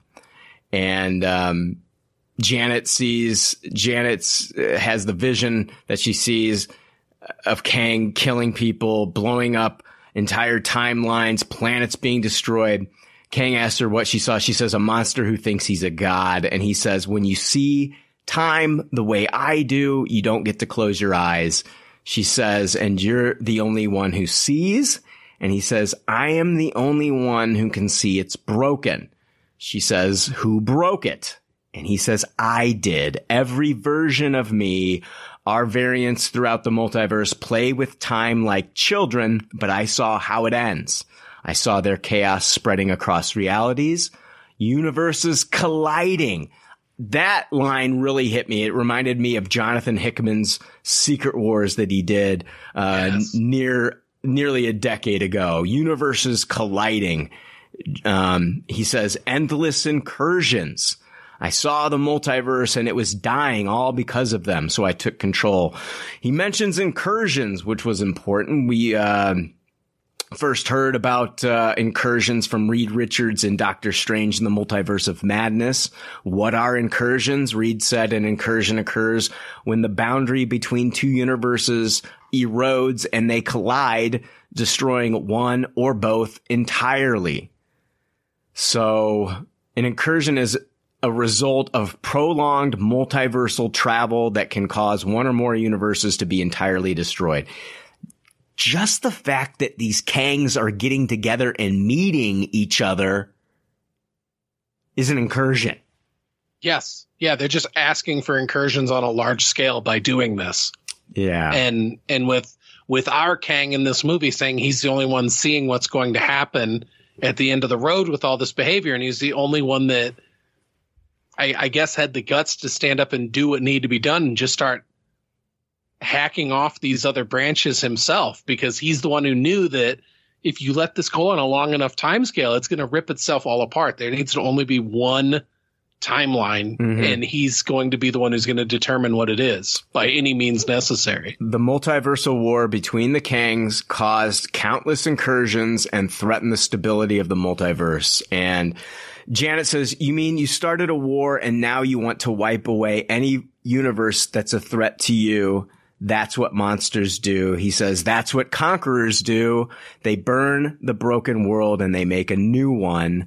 Janet says you don't care about saving anything or anyone. You only want revenge because they beat you because you lost. Kang says, I have lost. You have no idea what I have lost and I will burn them out of time for what they've done to me.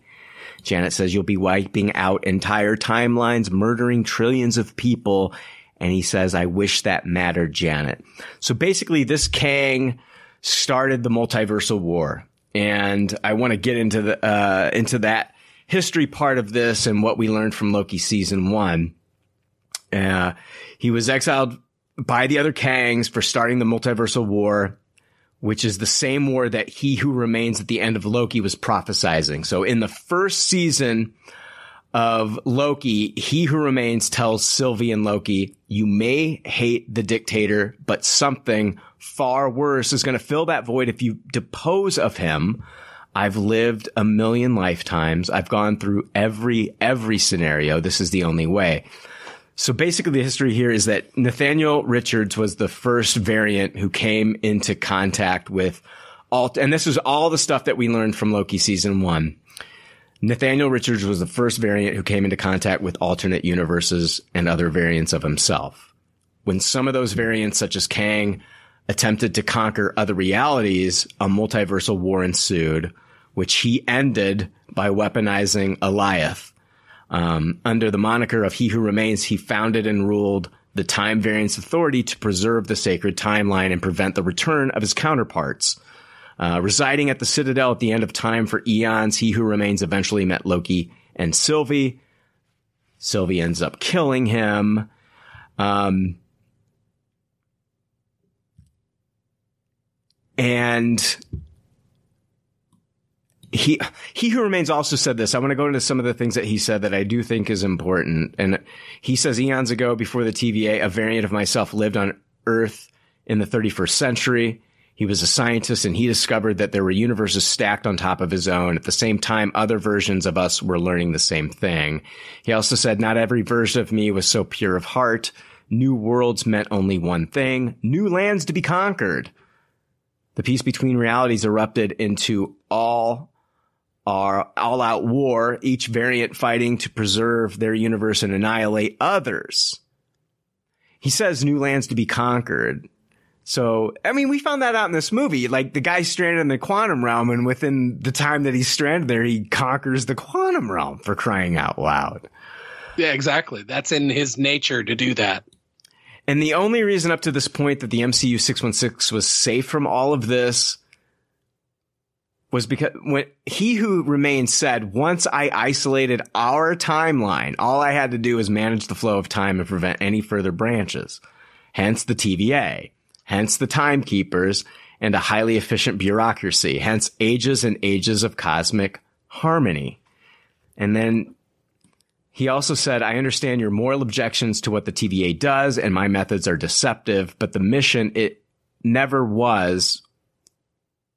Without me, without the TVA, everything burns. So this version of Kang sees that the other Kangs are causing incursions and are too loose with the timeline and it was killing the multiverse.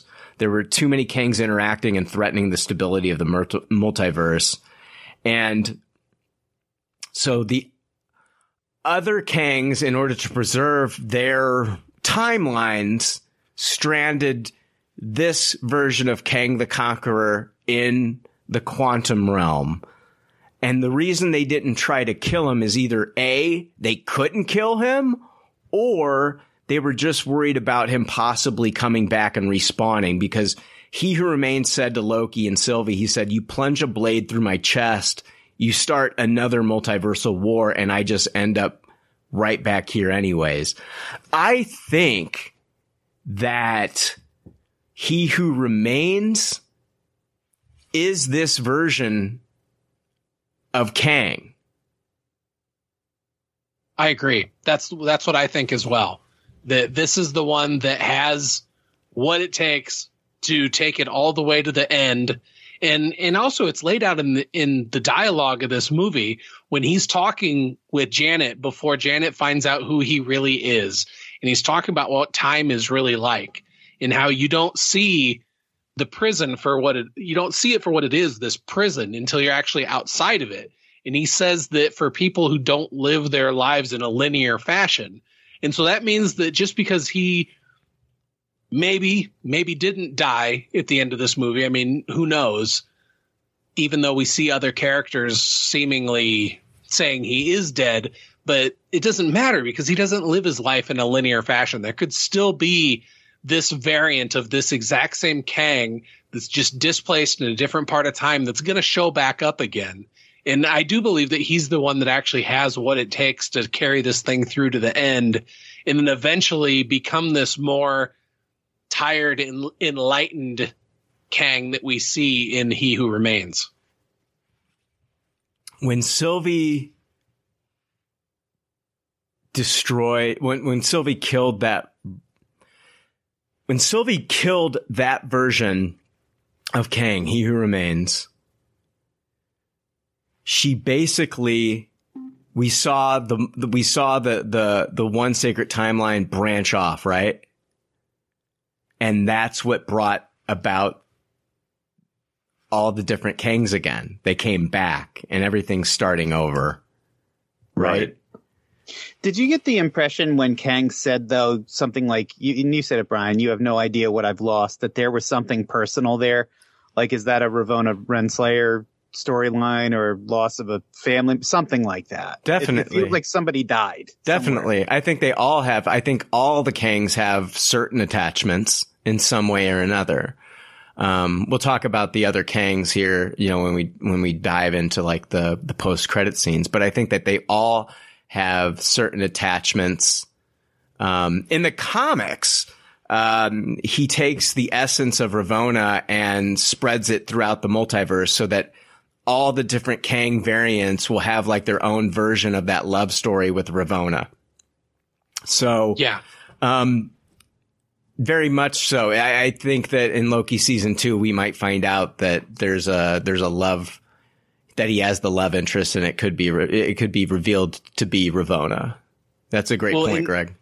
Well, and also speaking of the Ravonna that we had in Loki, the last time we see her is her stepping through a time portal, yeah, saying that she's in search of of free will. And before that, she was saying free will. The only person who has free will is the person who's at the top of this. Right. So, I mean, she's essentially saying, I'm going to go and find the person at the top of this. And if, Kang the Conqueror is not really dead, if he's just in a further down place of the quantum realm because the quantum realm just seems to be level upon level. And if he's just somewhere else in there, she probably has the capability to find him.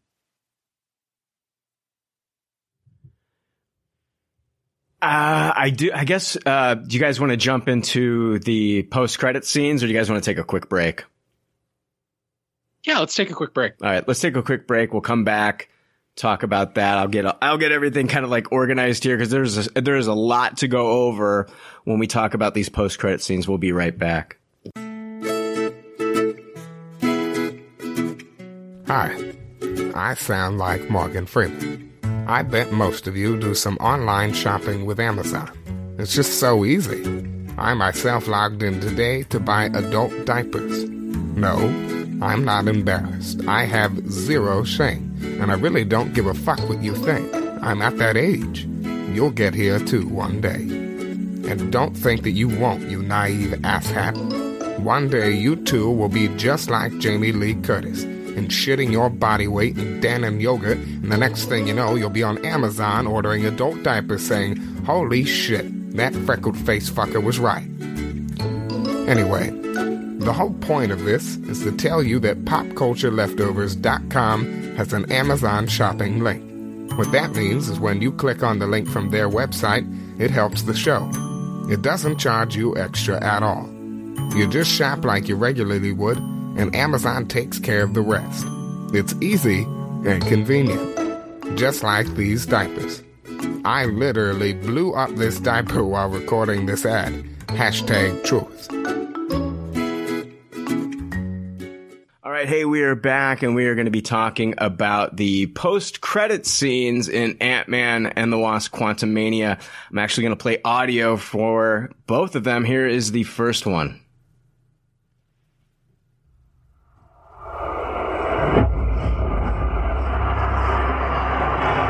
So the exiled one is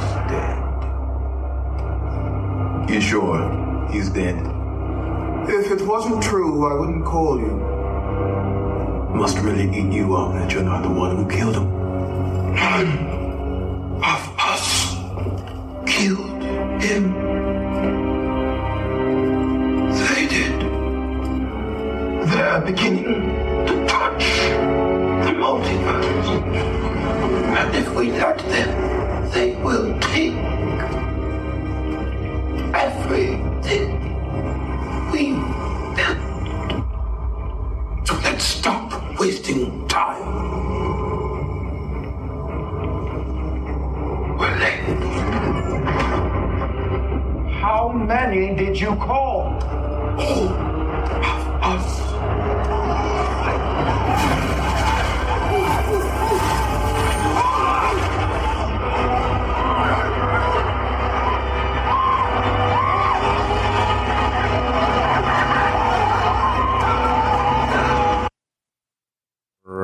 Okay. So we've got uh, three versions of Kang here, followed by a, an entire arena of Kang. Um, I definitely know that the one is the uh, Pharaoh Rama-Tut Kang. Mm-hmm. Yes. The eldest one that comes out of the shadows is that a, is that supposed to be Immortus? Yes. For sure. Yeah. Totally. He's got the same hat on. And uh, I'm not sure who the other one is. It's the one that looks like the futuristic one, the bald one with all. It looks like like a like with a with robotic suit. I have. I'm not sure who that one is. Thinking that that one's Centurion. exactly. Yeah, Scarlet Centurion. Okay.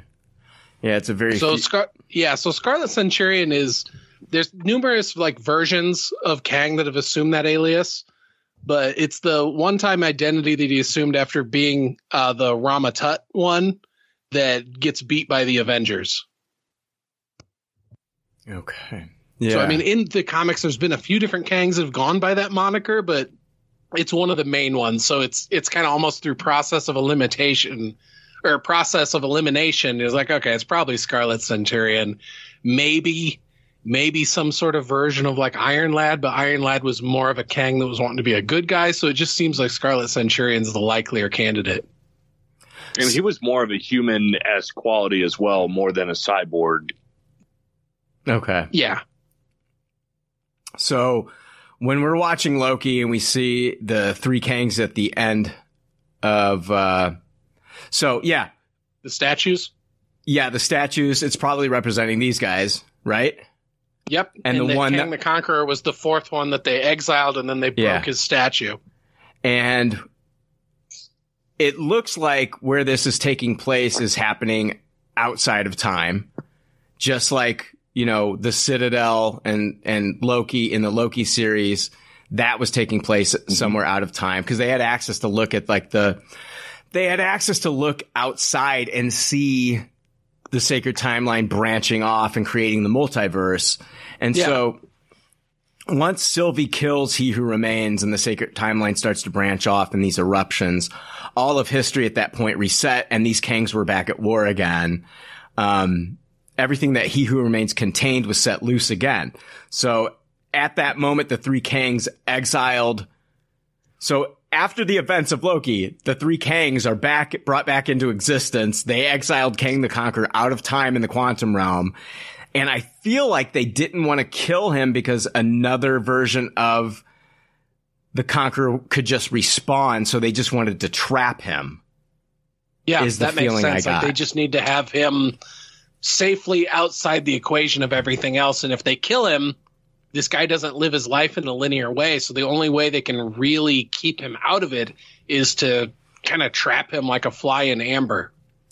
Now the other Kangs, like they're, they're they're having this conversation and and about how, you know, are you sure he's dead? If it wasn't true, I wouldn't call you. It must really eat you up that you're not the one who killed him. So that Kang had gone through and destroyed that version's multiverse. And he probably had people that he cared about, maybe his own version of Ravonna that Greg was talking about. We don't know what this version of Kang took from these versions, but there, it feels like in the, at, at this point, that's what they had to worry about was Kang the Conqueror. Now that they believe that he's dead, which I don't, but now that they believe that he's dead, they're worried about the Avengers now. Now the Avengers can uh, can touch them, and they're aware of the multiverse, and so now it sounds like each Kang variant is going to go to war against the Avengers in their universe. Is that what you guys are getting from this? Yes. That's what I was understanding from it as well is that they they had this struggle and it was going for a while. Kang the Conqueror reached and started actually going beyond his scope. And so they combined their powers to exile him.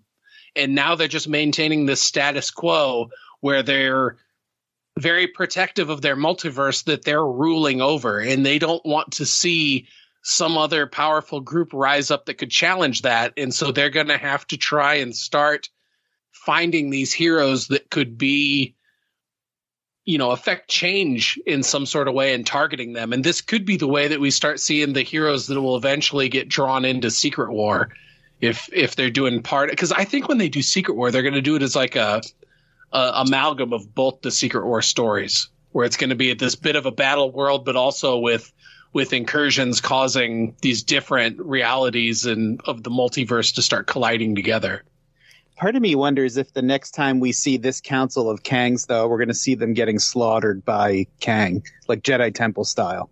I just have a weird feeling that they're all together in that one place for a reason, story wise.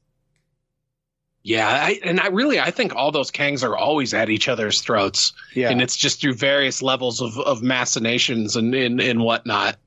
That you know, if they do it outright where everybody can see it, they might get taken out. But the more underhanded and secretly that they can get away with with undermining each other, the better. Is- I mean, because if you just get that many Kangs all together in one place, it just seems like this is the precursor of these Kangs really starting to fight each other, which is eventually what it's going to turn into. Did you guys notice any other important Kang variants in that arena scene? I I saw the scroll version of Kang and another one that was like in a business suit, which um can we get some toast on Twitter said looks like we've got Mr. Gryphon, another Kang variant in the end credit scene. And then My Time to Shine Hello, another scooper said Mr. Gryphon is coming.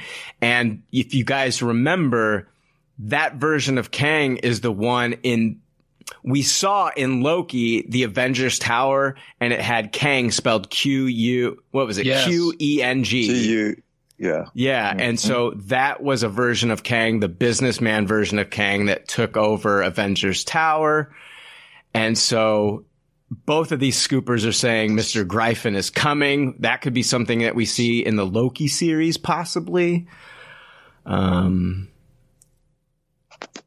Are we going to see the Fred Kang who named himself after the cartoon character Fred Flintstone? That's silly. Is that a real thing? I just read it on the Wikipedia page for King Kang the Conqueror.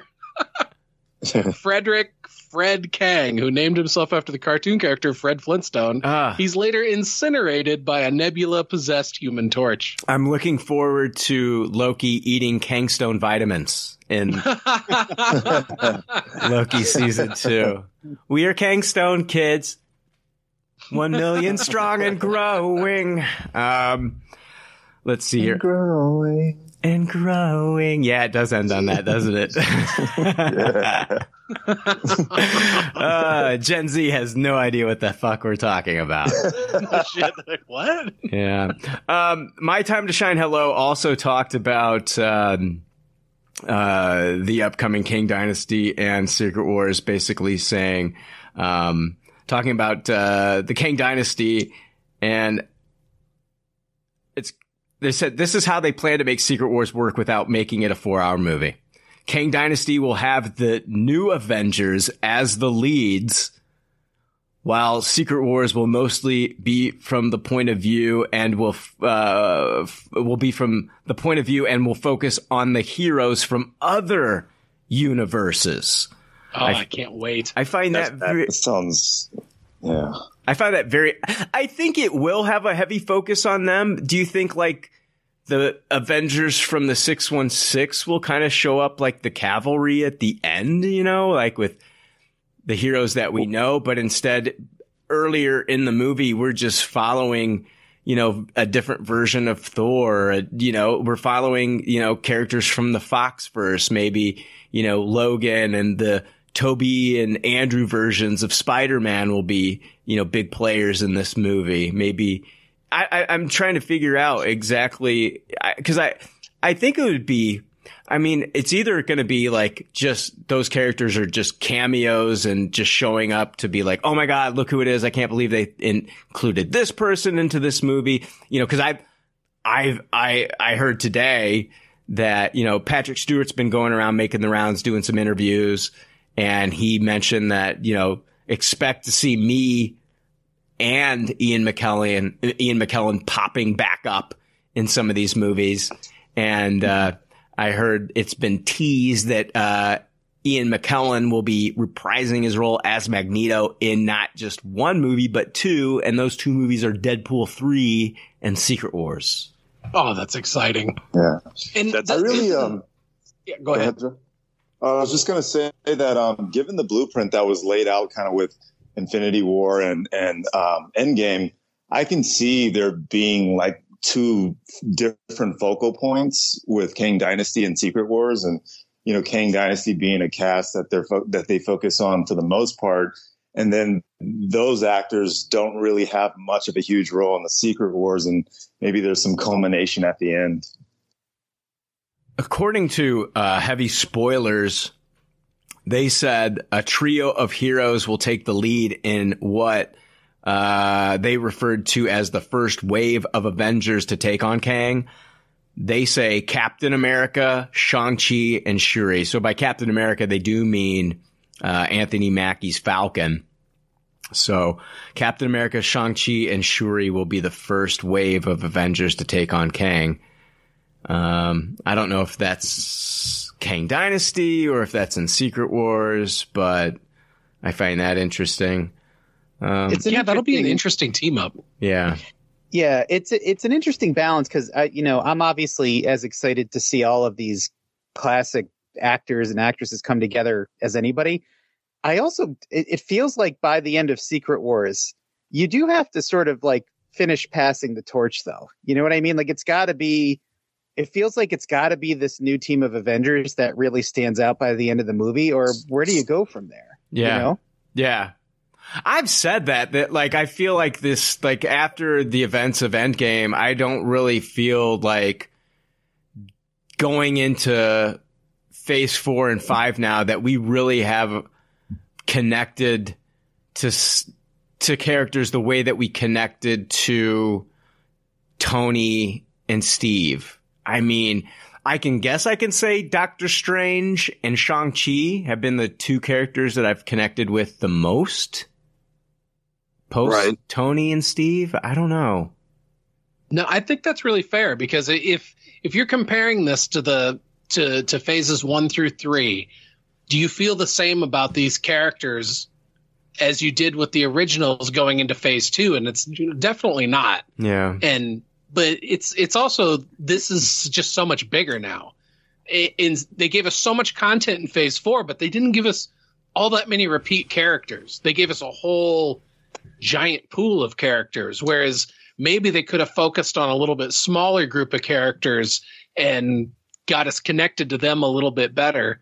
And uh, Kevin Feige was also saying that not all the movies in Phase Five are going to be multiverse centric, and so I wonder if in Phase Five is when they're going to start tightening up that narrative and putting it into different camps.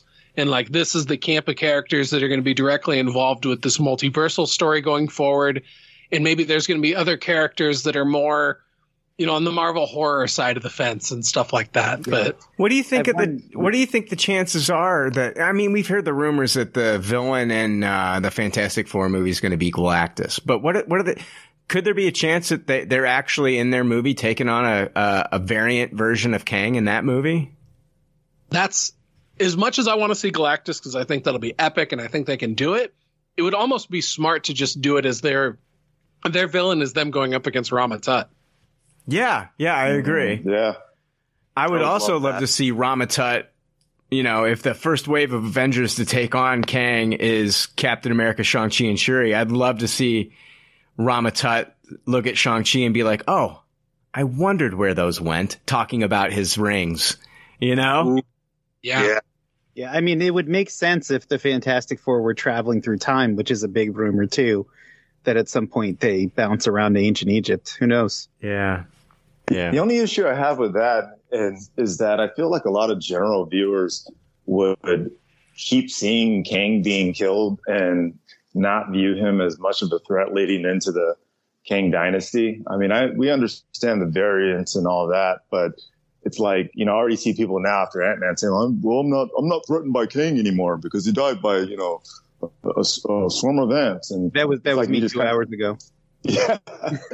and so it's, yeah, so it's like, you know, if we keep seeing ways that people defeat him, does that really take away from the the overall uh, event that comes later? Yeah, they, they definitely can't have Kang as a villain in every movie, or if they do, they can't have him getting outright killed in every one, or they do run that risk. Yeah, I don't think I I don't think that I don't think that the Kang that we saw died at all. I I think that Scott Scott blew up the core with the Pym particles. He, so he basically did the same thing that Janet did to the core that we saw in the flashback. So all Scott did, in my opinion, is I think he sent, we didn't see a body. Okay. We saw him being sucked into like what looked like a vortex. So it probably just sent him into a new probability storm. So Kang right now is inside this multiversal engine core. And I believe that now that version of Kang, Kang the Conqueror, has full access to the multiverse without the use of his time chair. So maybe he's bonded with it. He's like, he's like an America Chavez at this point where I feel like it's, I, I feel like he's bonded to to the to the multiversal engine core and he has yeah he he Kang himself is now kind of like uh the physical embodiment of what he needed before with the time chair does that make sense So That could that? Yeah, there was the rumor that the villain in Secret Wars is the Beyonder, but this Beyonder is Kang. Yeah, So it would make sense if that's what happened. Yeah, exactly. Because he's been moved to some place that's way beyond, and maybe that could even be where he first meets Alioth and then gets that under his thumb and is able to weaponize Alioth to use against the others. And that also puts him in the strongest position of strength that this Council of Kangs thinks he's dead.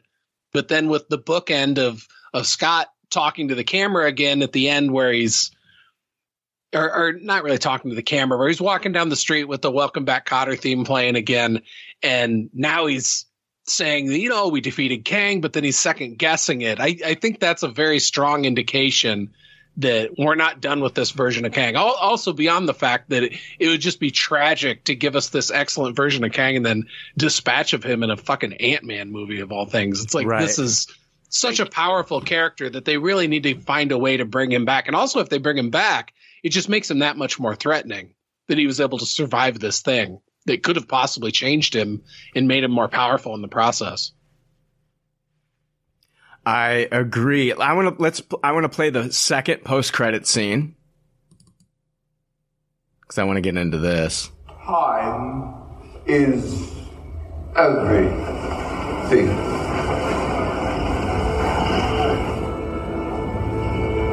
It shapes our lives, but perhaps we can shape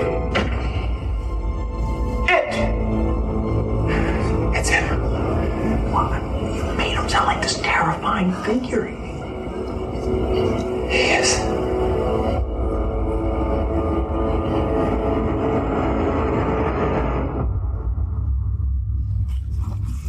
All right. So, um, what we see here is uh, Victor Timely. Uh, it's a it's another variant of Kang.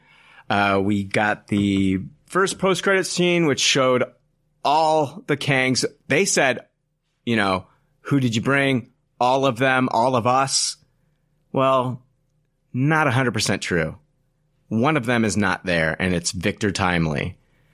And I believe what we're seeing here is definitely set up for Loki season two, but I also believe this is going to be showing us the origins of the TVA.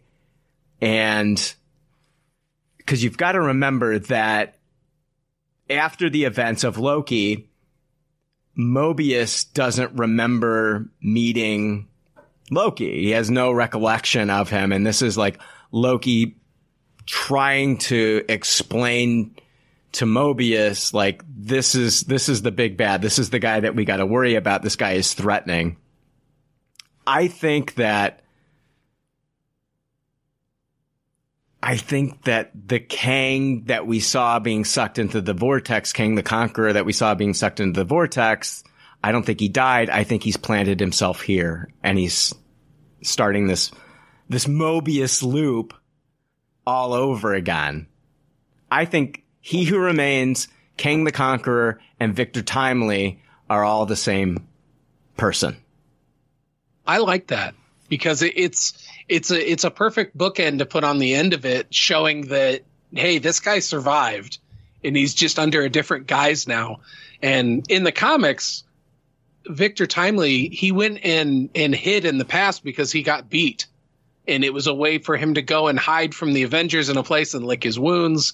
And then he establishes this small town called Timely, Wisconsin, in 1901, and s- starts working on on future related tech there. Eventually leads to him teaming up with somebody and he creates the original Human Torch and all that. But just for the purposes of this movie, I I think that that's a really good theory, Brian.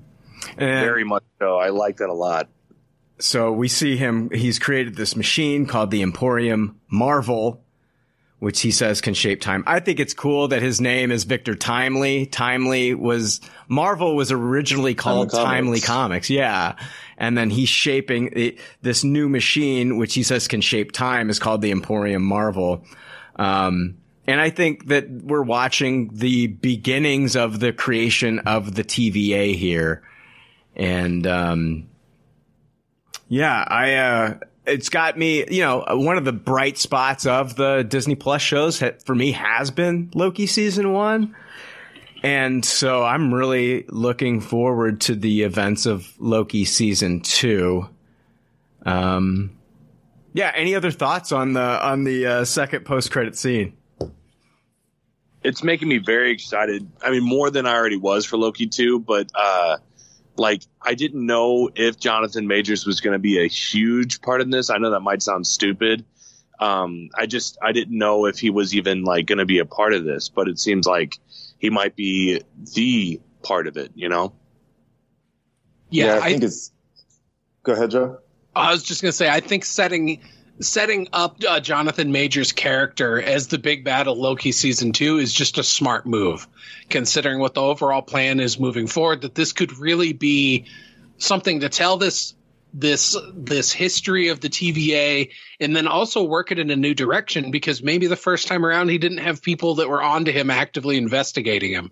And so it could send it in new unique directions but ultimately I think tying in a, a Jonathan Majors played character is the right way to go and I think that this perfectly sets that up and and just that that's uh chemistry that that we see between Loki and um and uh, uh, Mobius's character. I I'd forgotten how much I missed it, and and seeing that in this yeah. was fantastic. And then as part of my my um, uh, preparation for recording this, I'd went back and watched that um, season finale of Loki again, and man, it made me just want to. As soon as it was over, it made me just want to restart the whole season because that was one of the gems of Phase Four's uh, Disney Plus outings. So okay, yeah, I got no. Go ahead. Yeah, I got to say that that end credit scene, it just made me much more excited for Loki season two as well.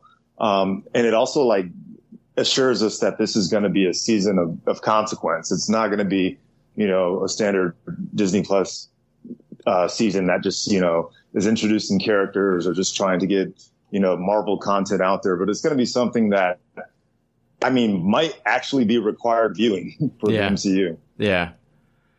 So at the end of Loki season one, Sylvie kills He Who Remains. All right. Things get reset. Sacred timeline starts to branch off. The multiverse is created. We see the birth of the, the rebirth of the multiverse. All right. The TVA is still a thing. So who controls the TVA? Well, it would be the Kang dynasty. I'm not 100% sure, but I'm guessing the Kang dynasty at this point is in control of the TVA.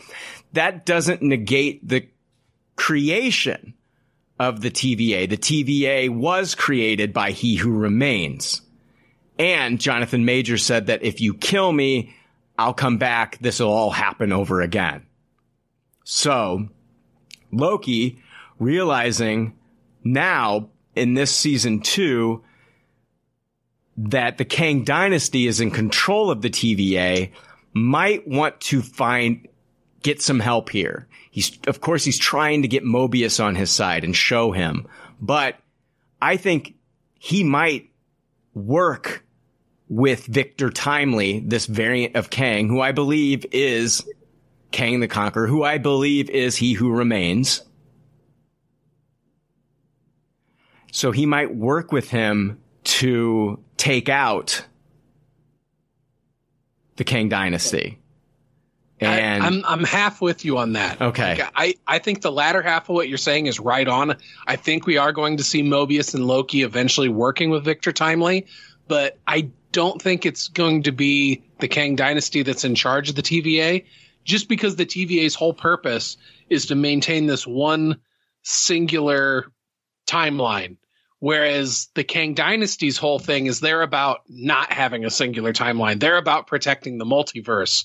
Whereas the, the TVA is actively opposed to that. Unless unless they're gonna spin it so this new version of the TVA is act is like doing the exact opposite of what they were doing in the first season of Loki. Right. Which is possible. Have the one who remains anymore.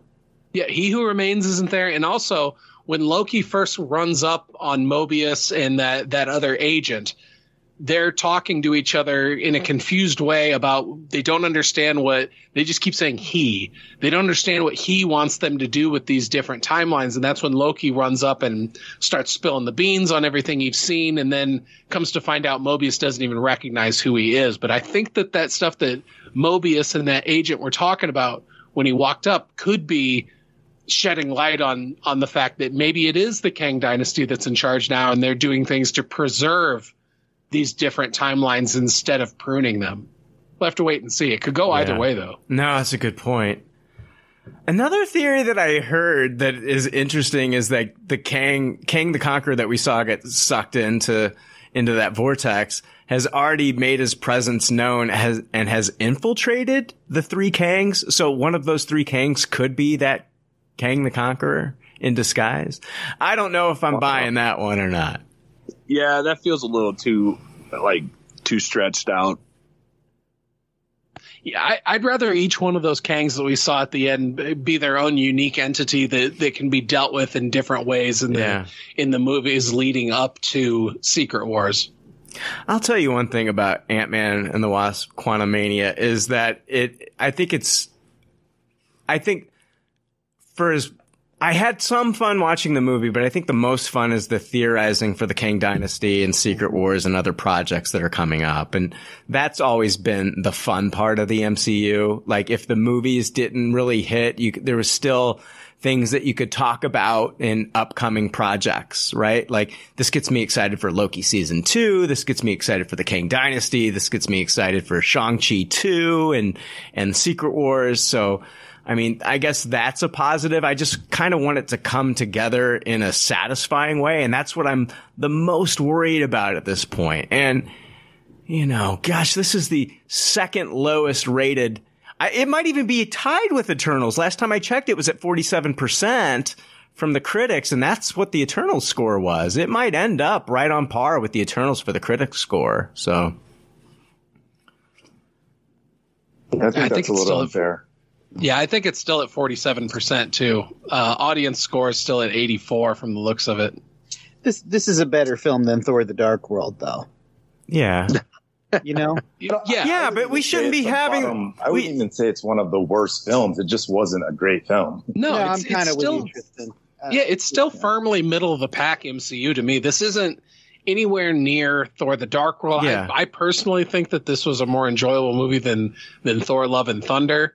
Um, yeah, yeah, uh, and and also finally, Rotten Tomatoes finally reloaded. It is forty seven percent still on the tomato and still eighty four audience score. Yeah, I didn't leave this movie like angry, but I didn't leave this movie feeling like I left like, you know, the theater after watching, you know, Civil War or oh god, like, you know, Shang-Chi or something like that. I just didn't it just wasn't as satisfying as other Marvel movies, but I mean there's some I mean there's some good that you can take out of this movie. You know, Jonathan Majors' performance is great. Makes me definitely want to see more Kang. I still love Paul Rudd in the role of Ant Man. I think we all agree there. But, oh yeah, You know, it, it it did have its problems. I, I and I think Kevin Feige's eyes are kind of open to this. This is something I've been saying on the podcast for a long time before a lot of other people were saying it, talking about Marvel fatigue and, and getting too many things all at once that it's a, that it's a lot.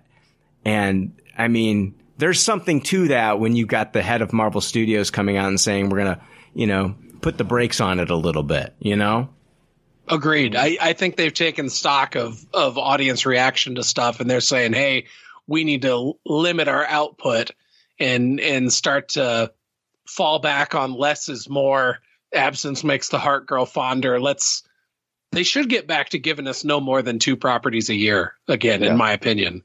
And then that'll also solve the problem with the Disney Plus shows.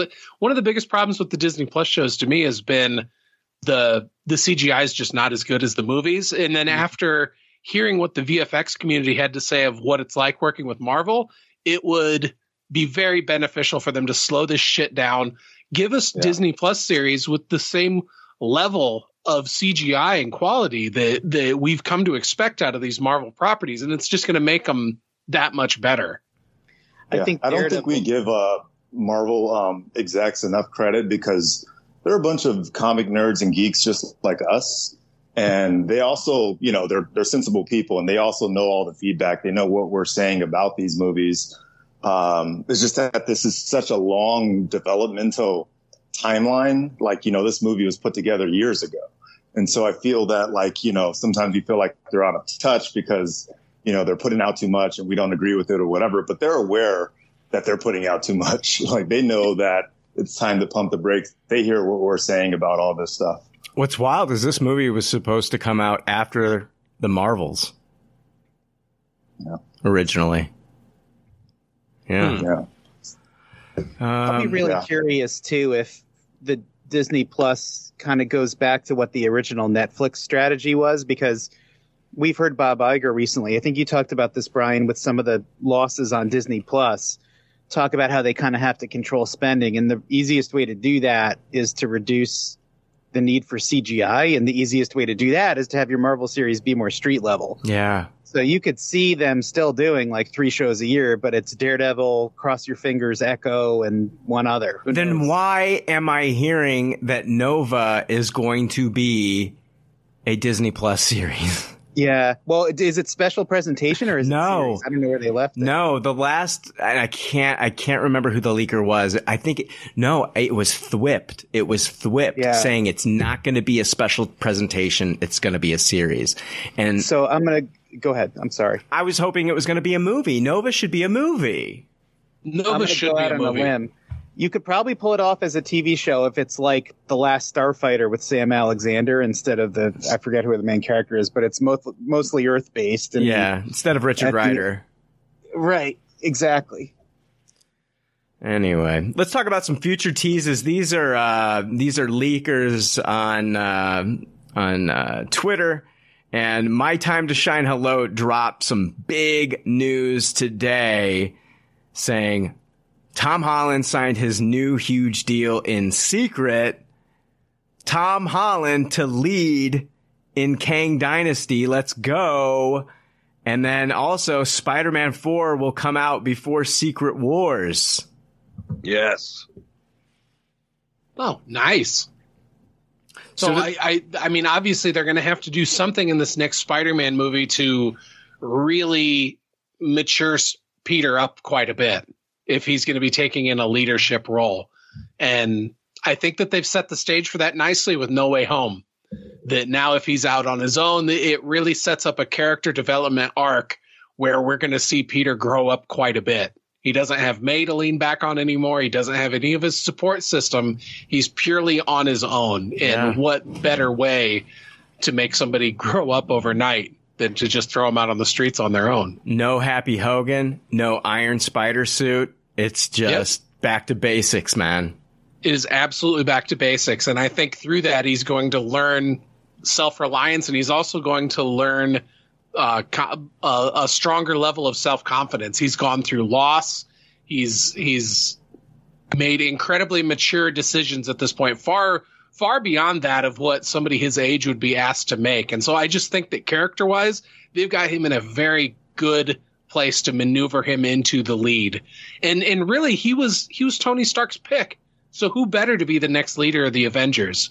If it could somehow work out between, and really that could be setting up some really funny stuff because Anthony Mackie's not going to be remembering anything about who Peter or who Spider-Man actually is, but he's probably going to remember getting his ass handed to him by him in that battle at the airport in Germany. Who is who is the leader of the Avengers at this point? Like we don't know. Is it There's not one. Really. I mean, is it could it be Doctor Strange? Could it be Captain Marvel? Could it be Anthony Mackie Falcon? I mean, you know, Captain America? Like uh, who is it at this point?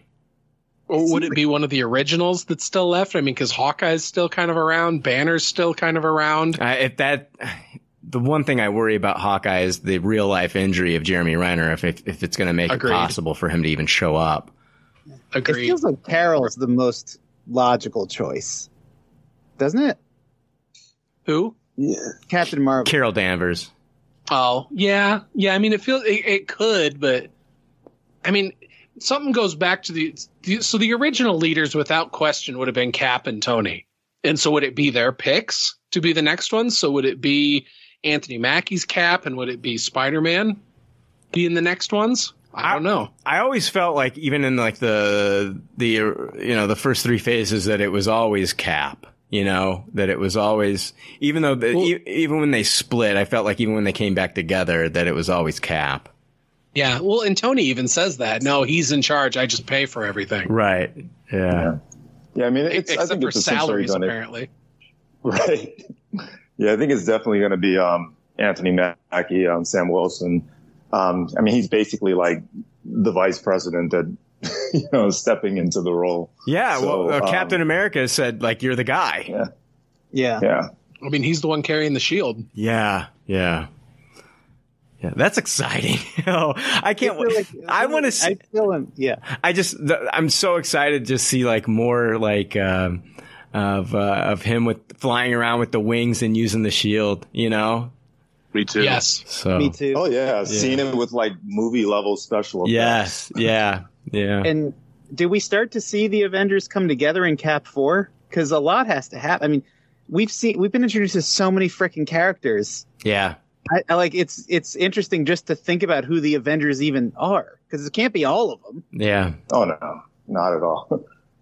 yeah, I think I think you're going to see some. Uh, we're going to have a better understanding of what comprises the Avengers, and I think in Captain America: um, Civil War. But, like, at the end- give us. At the end of Shang-Chi, we see kind of like a, a council talking to Wong Right. and Wong and it, it's, it's, it's, you know, Captain America's not there. It's, it's, it's Ms. Mar, it's, uh, um, Captain Marvel and, uh, Bruce Banner. And who was the other one?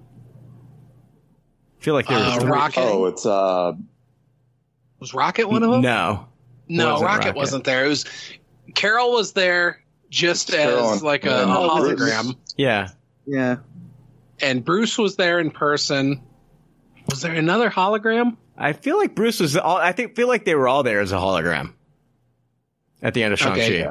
I I'll, all I remember of that for sure is, is is Bruce turning to Shang Chi and saying like "Welcome to the circus" or something like that. So in a way, he's kind of telling him, "Hey, you're part of this bigger thing now. We're going to be Yeah. leaning on you." Yeah. Right. All right. If you guys didn't like some of our thoughts on uh, Ant Man and the Wasp Quantumania, I'm going to take the heat off of us and read an email that I got from one of our listeners, uh, Sean Tully. And I think he's in Australia. He says, Hey, mate, we've talked on Twitter lately about our thoughts and disappointment with Marvel. I'm completely with you in your thoughts on Ant Man 3, but I would honestly toss the film. As you said, the only decent thing in this film is Jonathan Majors, but that just isn't enough. This film was horribly written and could have been so much better. Why did they not make the quantum realm something completely unique that we never have seen before? Instead, it just seemed like they just recycled all this shit set design from Boba Fett, threw in some character design from the Loki series and rushed the whole concept. The film could have opened with the scene of Janet helping Kang fix his ship, which happens as the reveal halfway through the film. Just imagine how the film could have then moved forward if that was the opening. This alone would have skipped the first hour of Janet refusing to tell them. Uh, okay, hold on. Think uh, refusing to tell them. Sorry, guys, lost my place here. Refusing to tell them anything about her past, and we could have just gotten on with the film, uh, on with a better film. God, this is just the first issue with a long list of issues that makes this my first MCU film I toss. Uh, it made me not even care about the post-credit scene, which was nearly comical, and I had to leave the theater after that. Fuck hanging around for the final scene. Jesus Christ, what a garbage film. I'm I'm I'm done with Marvel, which is sad to say. I'll be going to see Guardians as I have full faith in James Gunn and actually really am looking forward to what he does with DC, but I won't be watching any more of this shit. It feels like they just want to stitch these stories together to continue the dopamine hit to keep us coming back for the next installment, never giving us a great film in the now and pushing the arrival of a young Avengers film or series, which I couldn't give two fucks about. Not to mention the tedious Disney Plus shows, which in my eyes have just been a cash grab and have, have had done nothing but diminish my love of everything in the Infinity Saga. Uh, bring on Mission Impossible Rogue Nation, I say. Marvel can go eat a dick. oh, Jesus. Don't. so he liked it. Don't. What, what, don't wonder what he thought about Cassie. yeah. G- P.S. Pa- Ca- P.S. Cassie could die. so Sean, I'm going to be devil's advocate here and, and say I disagree with what he said about the, the the quantum realm looking like something we've seen before or something out of Boba Fett. Like I I think the quantum realm looked very unique in this. And other than the inside of the Sarlacc, I, I don't know what in Boba Fett looked like any sort of the what we are getting in in Quantumania, unless he's specifically referring to they both look like they were shot in the volume. But otherwise, I didn't think anything in Boba Fett looked like this. But I, lo- you know what, Sean? I love your fucking passion, man. I love your passion. Never Yeah, I just have to say that. uh, I, I mean, I, I couldn't toss this movie just because of the fact that I, th- I think a lot of the disappointment is coming from people being upset that it didn't turn out the way they wanted it to, that it didn't turn into a great film, that it didn't have more consequence. It's like, it's not a bad movie. It's just a movie that didn't live up to our expectations, in my opinion. No, that's fair. I, mean, Marvel has created like a Pixar level of quality. Pixar a few years ago. And unfortunately, I grade Marvel on a curve to their detriment. Yes. It's it's just the reality. I can't help it, you know. If if Ant-Man and the Wasp Quantumania came out in 2002, I'd be like, "Holy shit, this is the best comic book movie ever made." You know, but Marvel's just raised the bar, and when they go under that bar, it's just noticeable. Yeah. And unfortunately, Yeah, that's my like point. Is that other if this movie came out, if this movie came out in Phase Two, I think we would think We of it very it. highly. Yeah, we would Yeah. have loved it. Yeah. And I, I think that's really valid. I, I think post Endgame, people are expecting a certain amount of of heart and consequence in these movies, and this didn't have very much of either. This was very, very much run of the mill for an Ant Man movie, where it's just kind of a fun time, not really that consequential, good popcorn movie, but not anything consequential like. You know, like Civil War. Yeah, or- Civil or- War or is the perfect or- example. It's the third Captain America movie. This is the third Ant-Man movie. And third and and that Captain America movie like raised the bar. I mean, it, it did, but they also genuinely recognize that movie as Avengers 2.5, hmm. which which this is certainly not anything like that. Even even if if if the the the director was talking about that they wanted this to be an Avengers level type movie, it's like maybe an Avengers level villain, but this certainly wasn't an Avengers level movie by any means. I, on any yeah. level. I mean, Yeah. it's it's it's still just core characters to the Ant Man story, the only ones that are in this. But I, I feel like No Way Home got there, and it was it didn't have to be a big battle at the end of the movie. You know, it wasn't like Spider Man and all the high school kids bum rushing Green Goblin. It was a very personal fight at the Statue of Liberty. You know, but it had so much weight to it, just given the story that we had seen up to that point so far. it kind of falls apart, Greg, I guess, with like the whole liberating of the quantum realm people. It's like, who cares?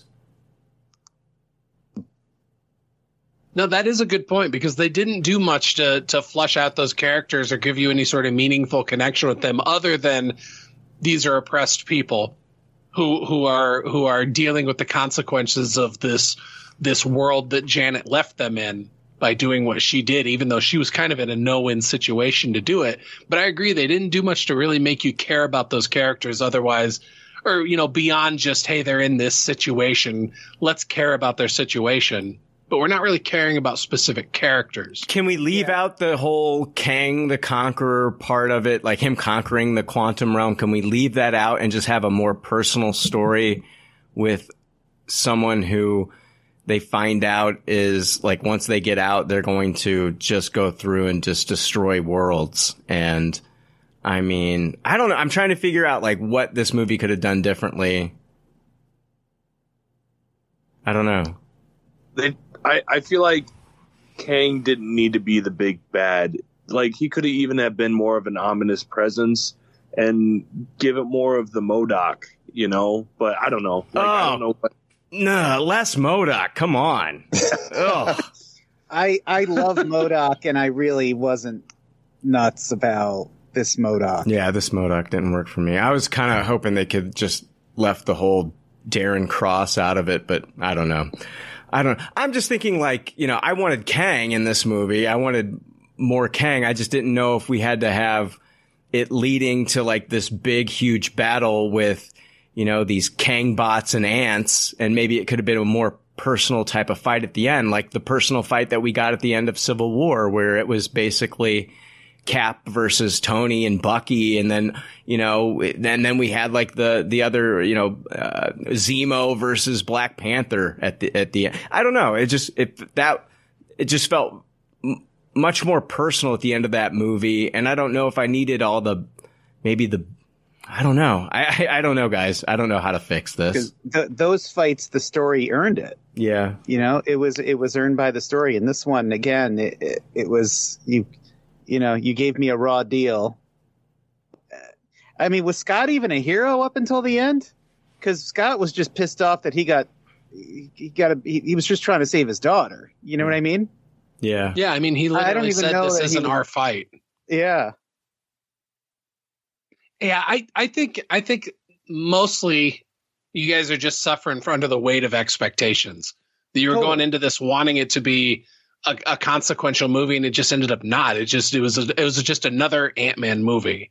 And I think the only way they could have made this more consequential was to change the writing in the first half to endear us more to a character that eventually we're going to lose at the culmination of the third act. Whether it is Hank Pym or if it's going to be Janet making an ultimate sacrifice or I mean as much as I love Paul Rudd and I wouldn't want to see him go, the the most consequential death would have been him Yeah. actually sacrificing himself and they still want to have his character and guess what? Multiverse time guys, you could still bring a different version of him in.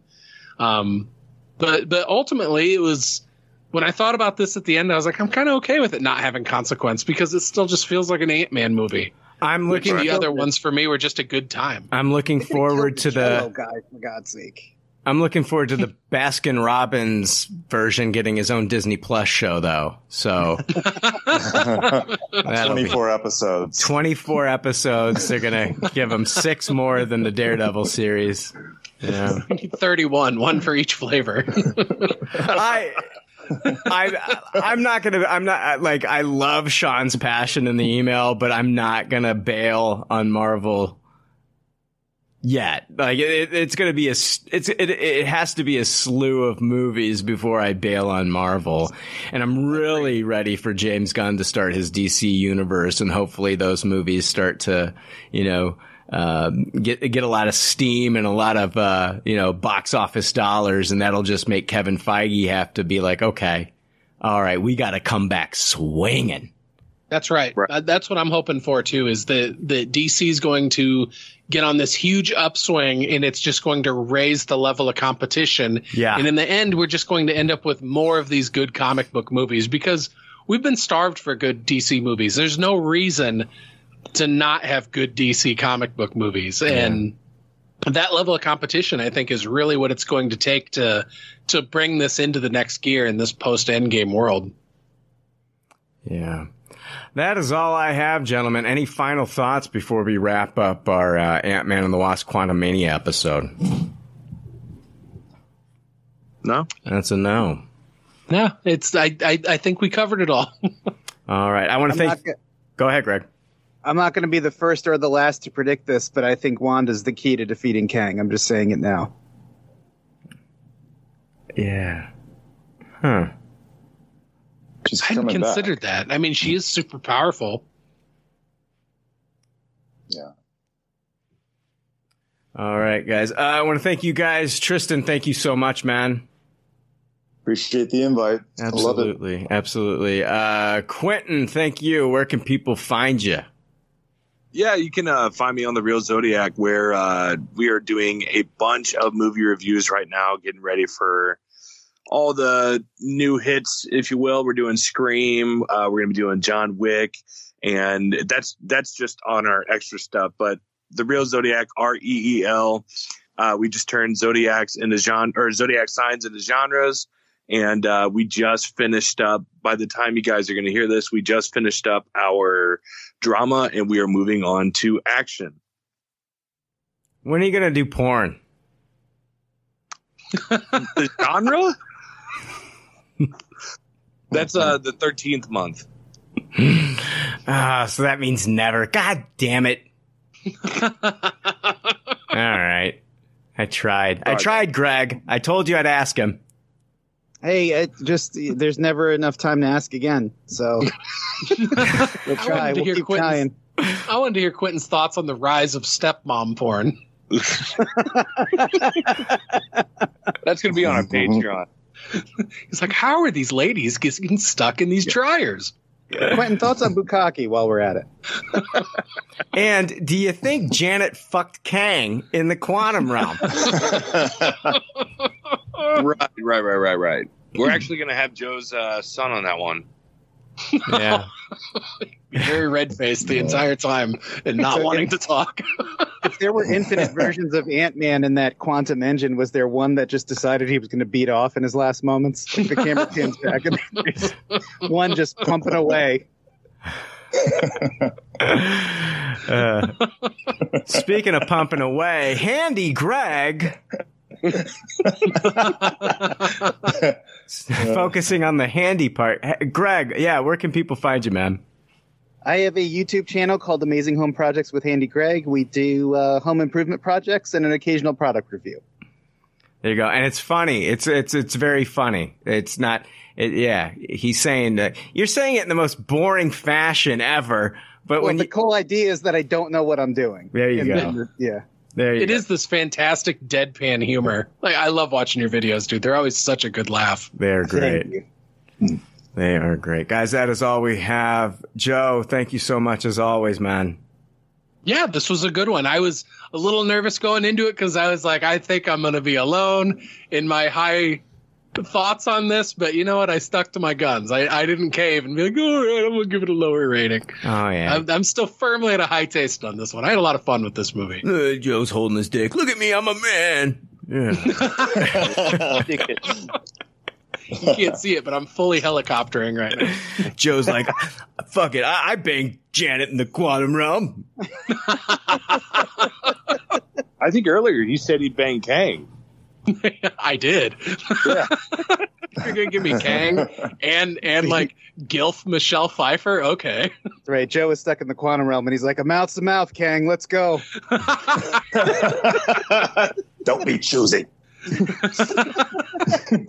Put that blue face mask on. It does something for me. Give it to me Smurf style.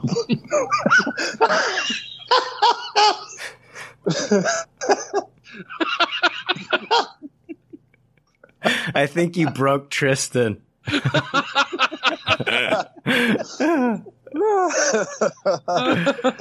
All right, guys, we're going to wrap this one up. All right, and until next week, we are putting a lid, A on, lid it. on it. Thanks, Joe. Yeah, thanks for. we did that in unison, didn't we, buddy? We were very close. Yeah. In the, in, I, I want to meet the Joe in the in in the probability storm that actually fucking finished that outro with me. That's the. that's the Joe. That's Just the one guy. It's just remembered. Oh yeah, you say shit at the end too. All right, guys. We'll see you next week. Thanks for listening to Pop Culture Leftovers. Congratulations. I don't know how you did it. I couldn't do it. You people need a t-shirt saying, I just listened to two hours of nonsensical crap. Anyway, if you'd like to reach the Pop Culture Leftovers cast, you can email them at comments at popcultureleftovers.com. You can also follow them on Twitter at PC Leftovers or like their Facebook page. They'd love to hear from you. They're all pretty sad and lonely. One of them is homeless, but I didn't say that. There's already like 7 million podcasts talking about pop culture and all that. Makes us happy like shooting at a womp rat. But it's all been done before. We don't want to be a copycat. We're the leftovers picking up the scraps dropped by the cool kids. it's a trap. Gonna toss it, gonna taste it. Do we love it? Hey, let's face it, can't erase it. Let's embrace it. Tupperware party. Subculture spill over like a vulture. Carry over counterculture, pushover, pop culture. Leftover. And we're the uncool kids. What's to say has already been said. Leftover. Pretty sure that the only talent is the band that's singing this. Pop culture leftovers. Original and good. Have already been so we should separate the wheat from the chaff. And we're the chaff, the crap, even though we're the shit. Woo! We're the leftovers picking up the scraps dropped by the cool kids. it's a trap. Gonna toss it, gonna taste it. Do we love it? Hey, let's face it, can't erase it, let's embrace the Tupperware party. Subculture spill over like a vulture, carry over, counterculture, pushover, pop culture, leftover. And with the uncool kids, what's to say's already been said, leftover. Pretty sure that the only talent is the band that's singing this pop culture leftovers.